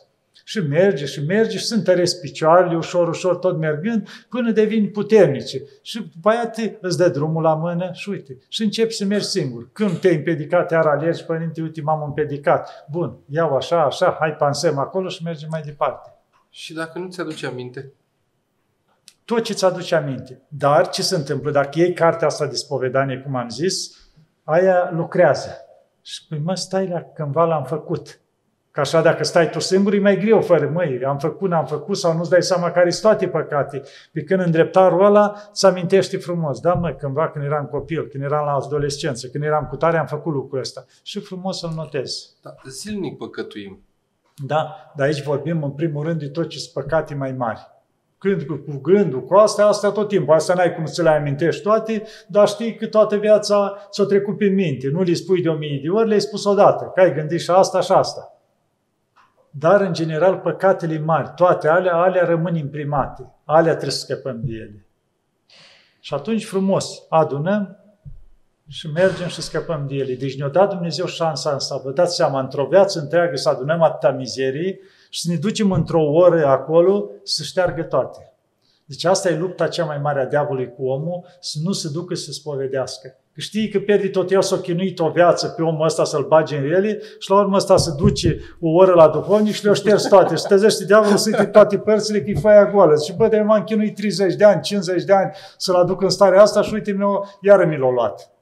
Aici e lupta mare. De asta ne-a dat, zice, frumusețea asta lui Dumnezeu, că poate să ne facă noi, din nou. Adică dintr-o dată să ne facă ca și copiii, să ne curețe. Ne-a dat șansa asta. Asta este ta- taina spovedaniei. Tocmai asta, de asta îi spune taina. Adică e ceva ce depășește orice gândire. Până cât îi ia foaia aia de nu știi să ștergi totul curat. Și diavolul și vă iară de la început trebuie să eu să-l trag. Să ștergi totul. Deci o dat Dumnezeu îi darul ăsta prin preoți, prin punerea mâinilor, să ierte totul să șteargă. Deci vă dați seama, adică ne-a dat Dumnezeu atâtea șanse, atâtea lucruri prin care să devenim mai buni. Să devenim curați de nou, să o luăm de la început. Ați fost la peștera uh, Sfântului Casian? Am fost, cred că acum trei ani sau nu mai știu. Cum v-ați simțit acolo? Dar ce mai țin minte? Că așa am fost în mai multe locuri. Nu mai dau seama ca să spun cum am simțit. Am fost, dar nu mai rețin așa. Că n-au trecut ani și tot dai de altele, altele și altele, da. Uh, Dobrogea are o uh, are o încărcătură specială din punctul ăsta de Da, vedere. pentru că vedeți că la timpul vechi, la Sfântul începutul Andrei. creștinismului, a venit Sfântul Andrei, da. Da. Deci adică are lucrul ăsta și plus, în afară de Sfântul Andrei, a fost în timp. Când încetul, chiar după cucerirea, când au fost adace încoace, au fost adus mulți creștini din Roma să muncească la minile de aici, din coace, din părțile astea și atunci s-au adus mulți creștini. Și în afară de Sfântul Apostol Andrei, ușor s-au încreștinat foarte mult, adică din partea asta a țării noastre. Natural. Da. Uh, Noi suntem în vecinătatea canalului Dunăre Marea Neagră. Da. Și undeva de-a lungul canalului, puțină lume mai știe, e un altar. Păstrat, Da. protejat. Este altarul bisericii din Stra- Straja. Straja a fost un sat uh, aparținător comunii Cumpăna și care, era, care a fost strămutat pentru că pe acolo a trecut uh, canalul. Pe marginea canalului există acest altar. Uh, am trecut și l-am văzut. Da. În jurul acestui al- altar e o, ist- e o, o istorie întreagă pe care doar pământul o cunoaște. Da. A fost și linie de front, uh, există mai multe uh, morminte comune, însă minunea că acel altar a rămas acolo, ce ne spune nouă astăzi? Păi na, Dumnezeu vedem că multe lucruri le-au păstrat pentru noi. Adică altarul ăla acolo s-au, s-au făcut liturghie, a fost jertfa asta, adică de atâtea ori, că la fiecare liturghie, cum zice, Sfânta Împărtășanie, se jertfește Hristos, adică l-au păstrat ca o mărturie pentru noi, încoace. Adică a fost un loc sfânt pe care l-a păstrat. L-a păstrat în picioare, cum se zice, pentru noi încoace, că vedem, sunt situații, mănăstiri din asta, de peste o mii de ani sau așa, o trecut război, cu tremuri, totul s-a făcut praf în jur și a rămas. Mă uitam în Tesalonic, este o biserică, Panagia Halchion, adică cumva Halchion vine de la Halcon, de la asta, de la Maica Domnului, acoperită cu un fel de tablă de cupru, cam așa ceva. Deci, sub, ca să zicem, strada ajunge aproape nivelul străzii la tur la biserici. De ce e în pământ?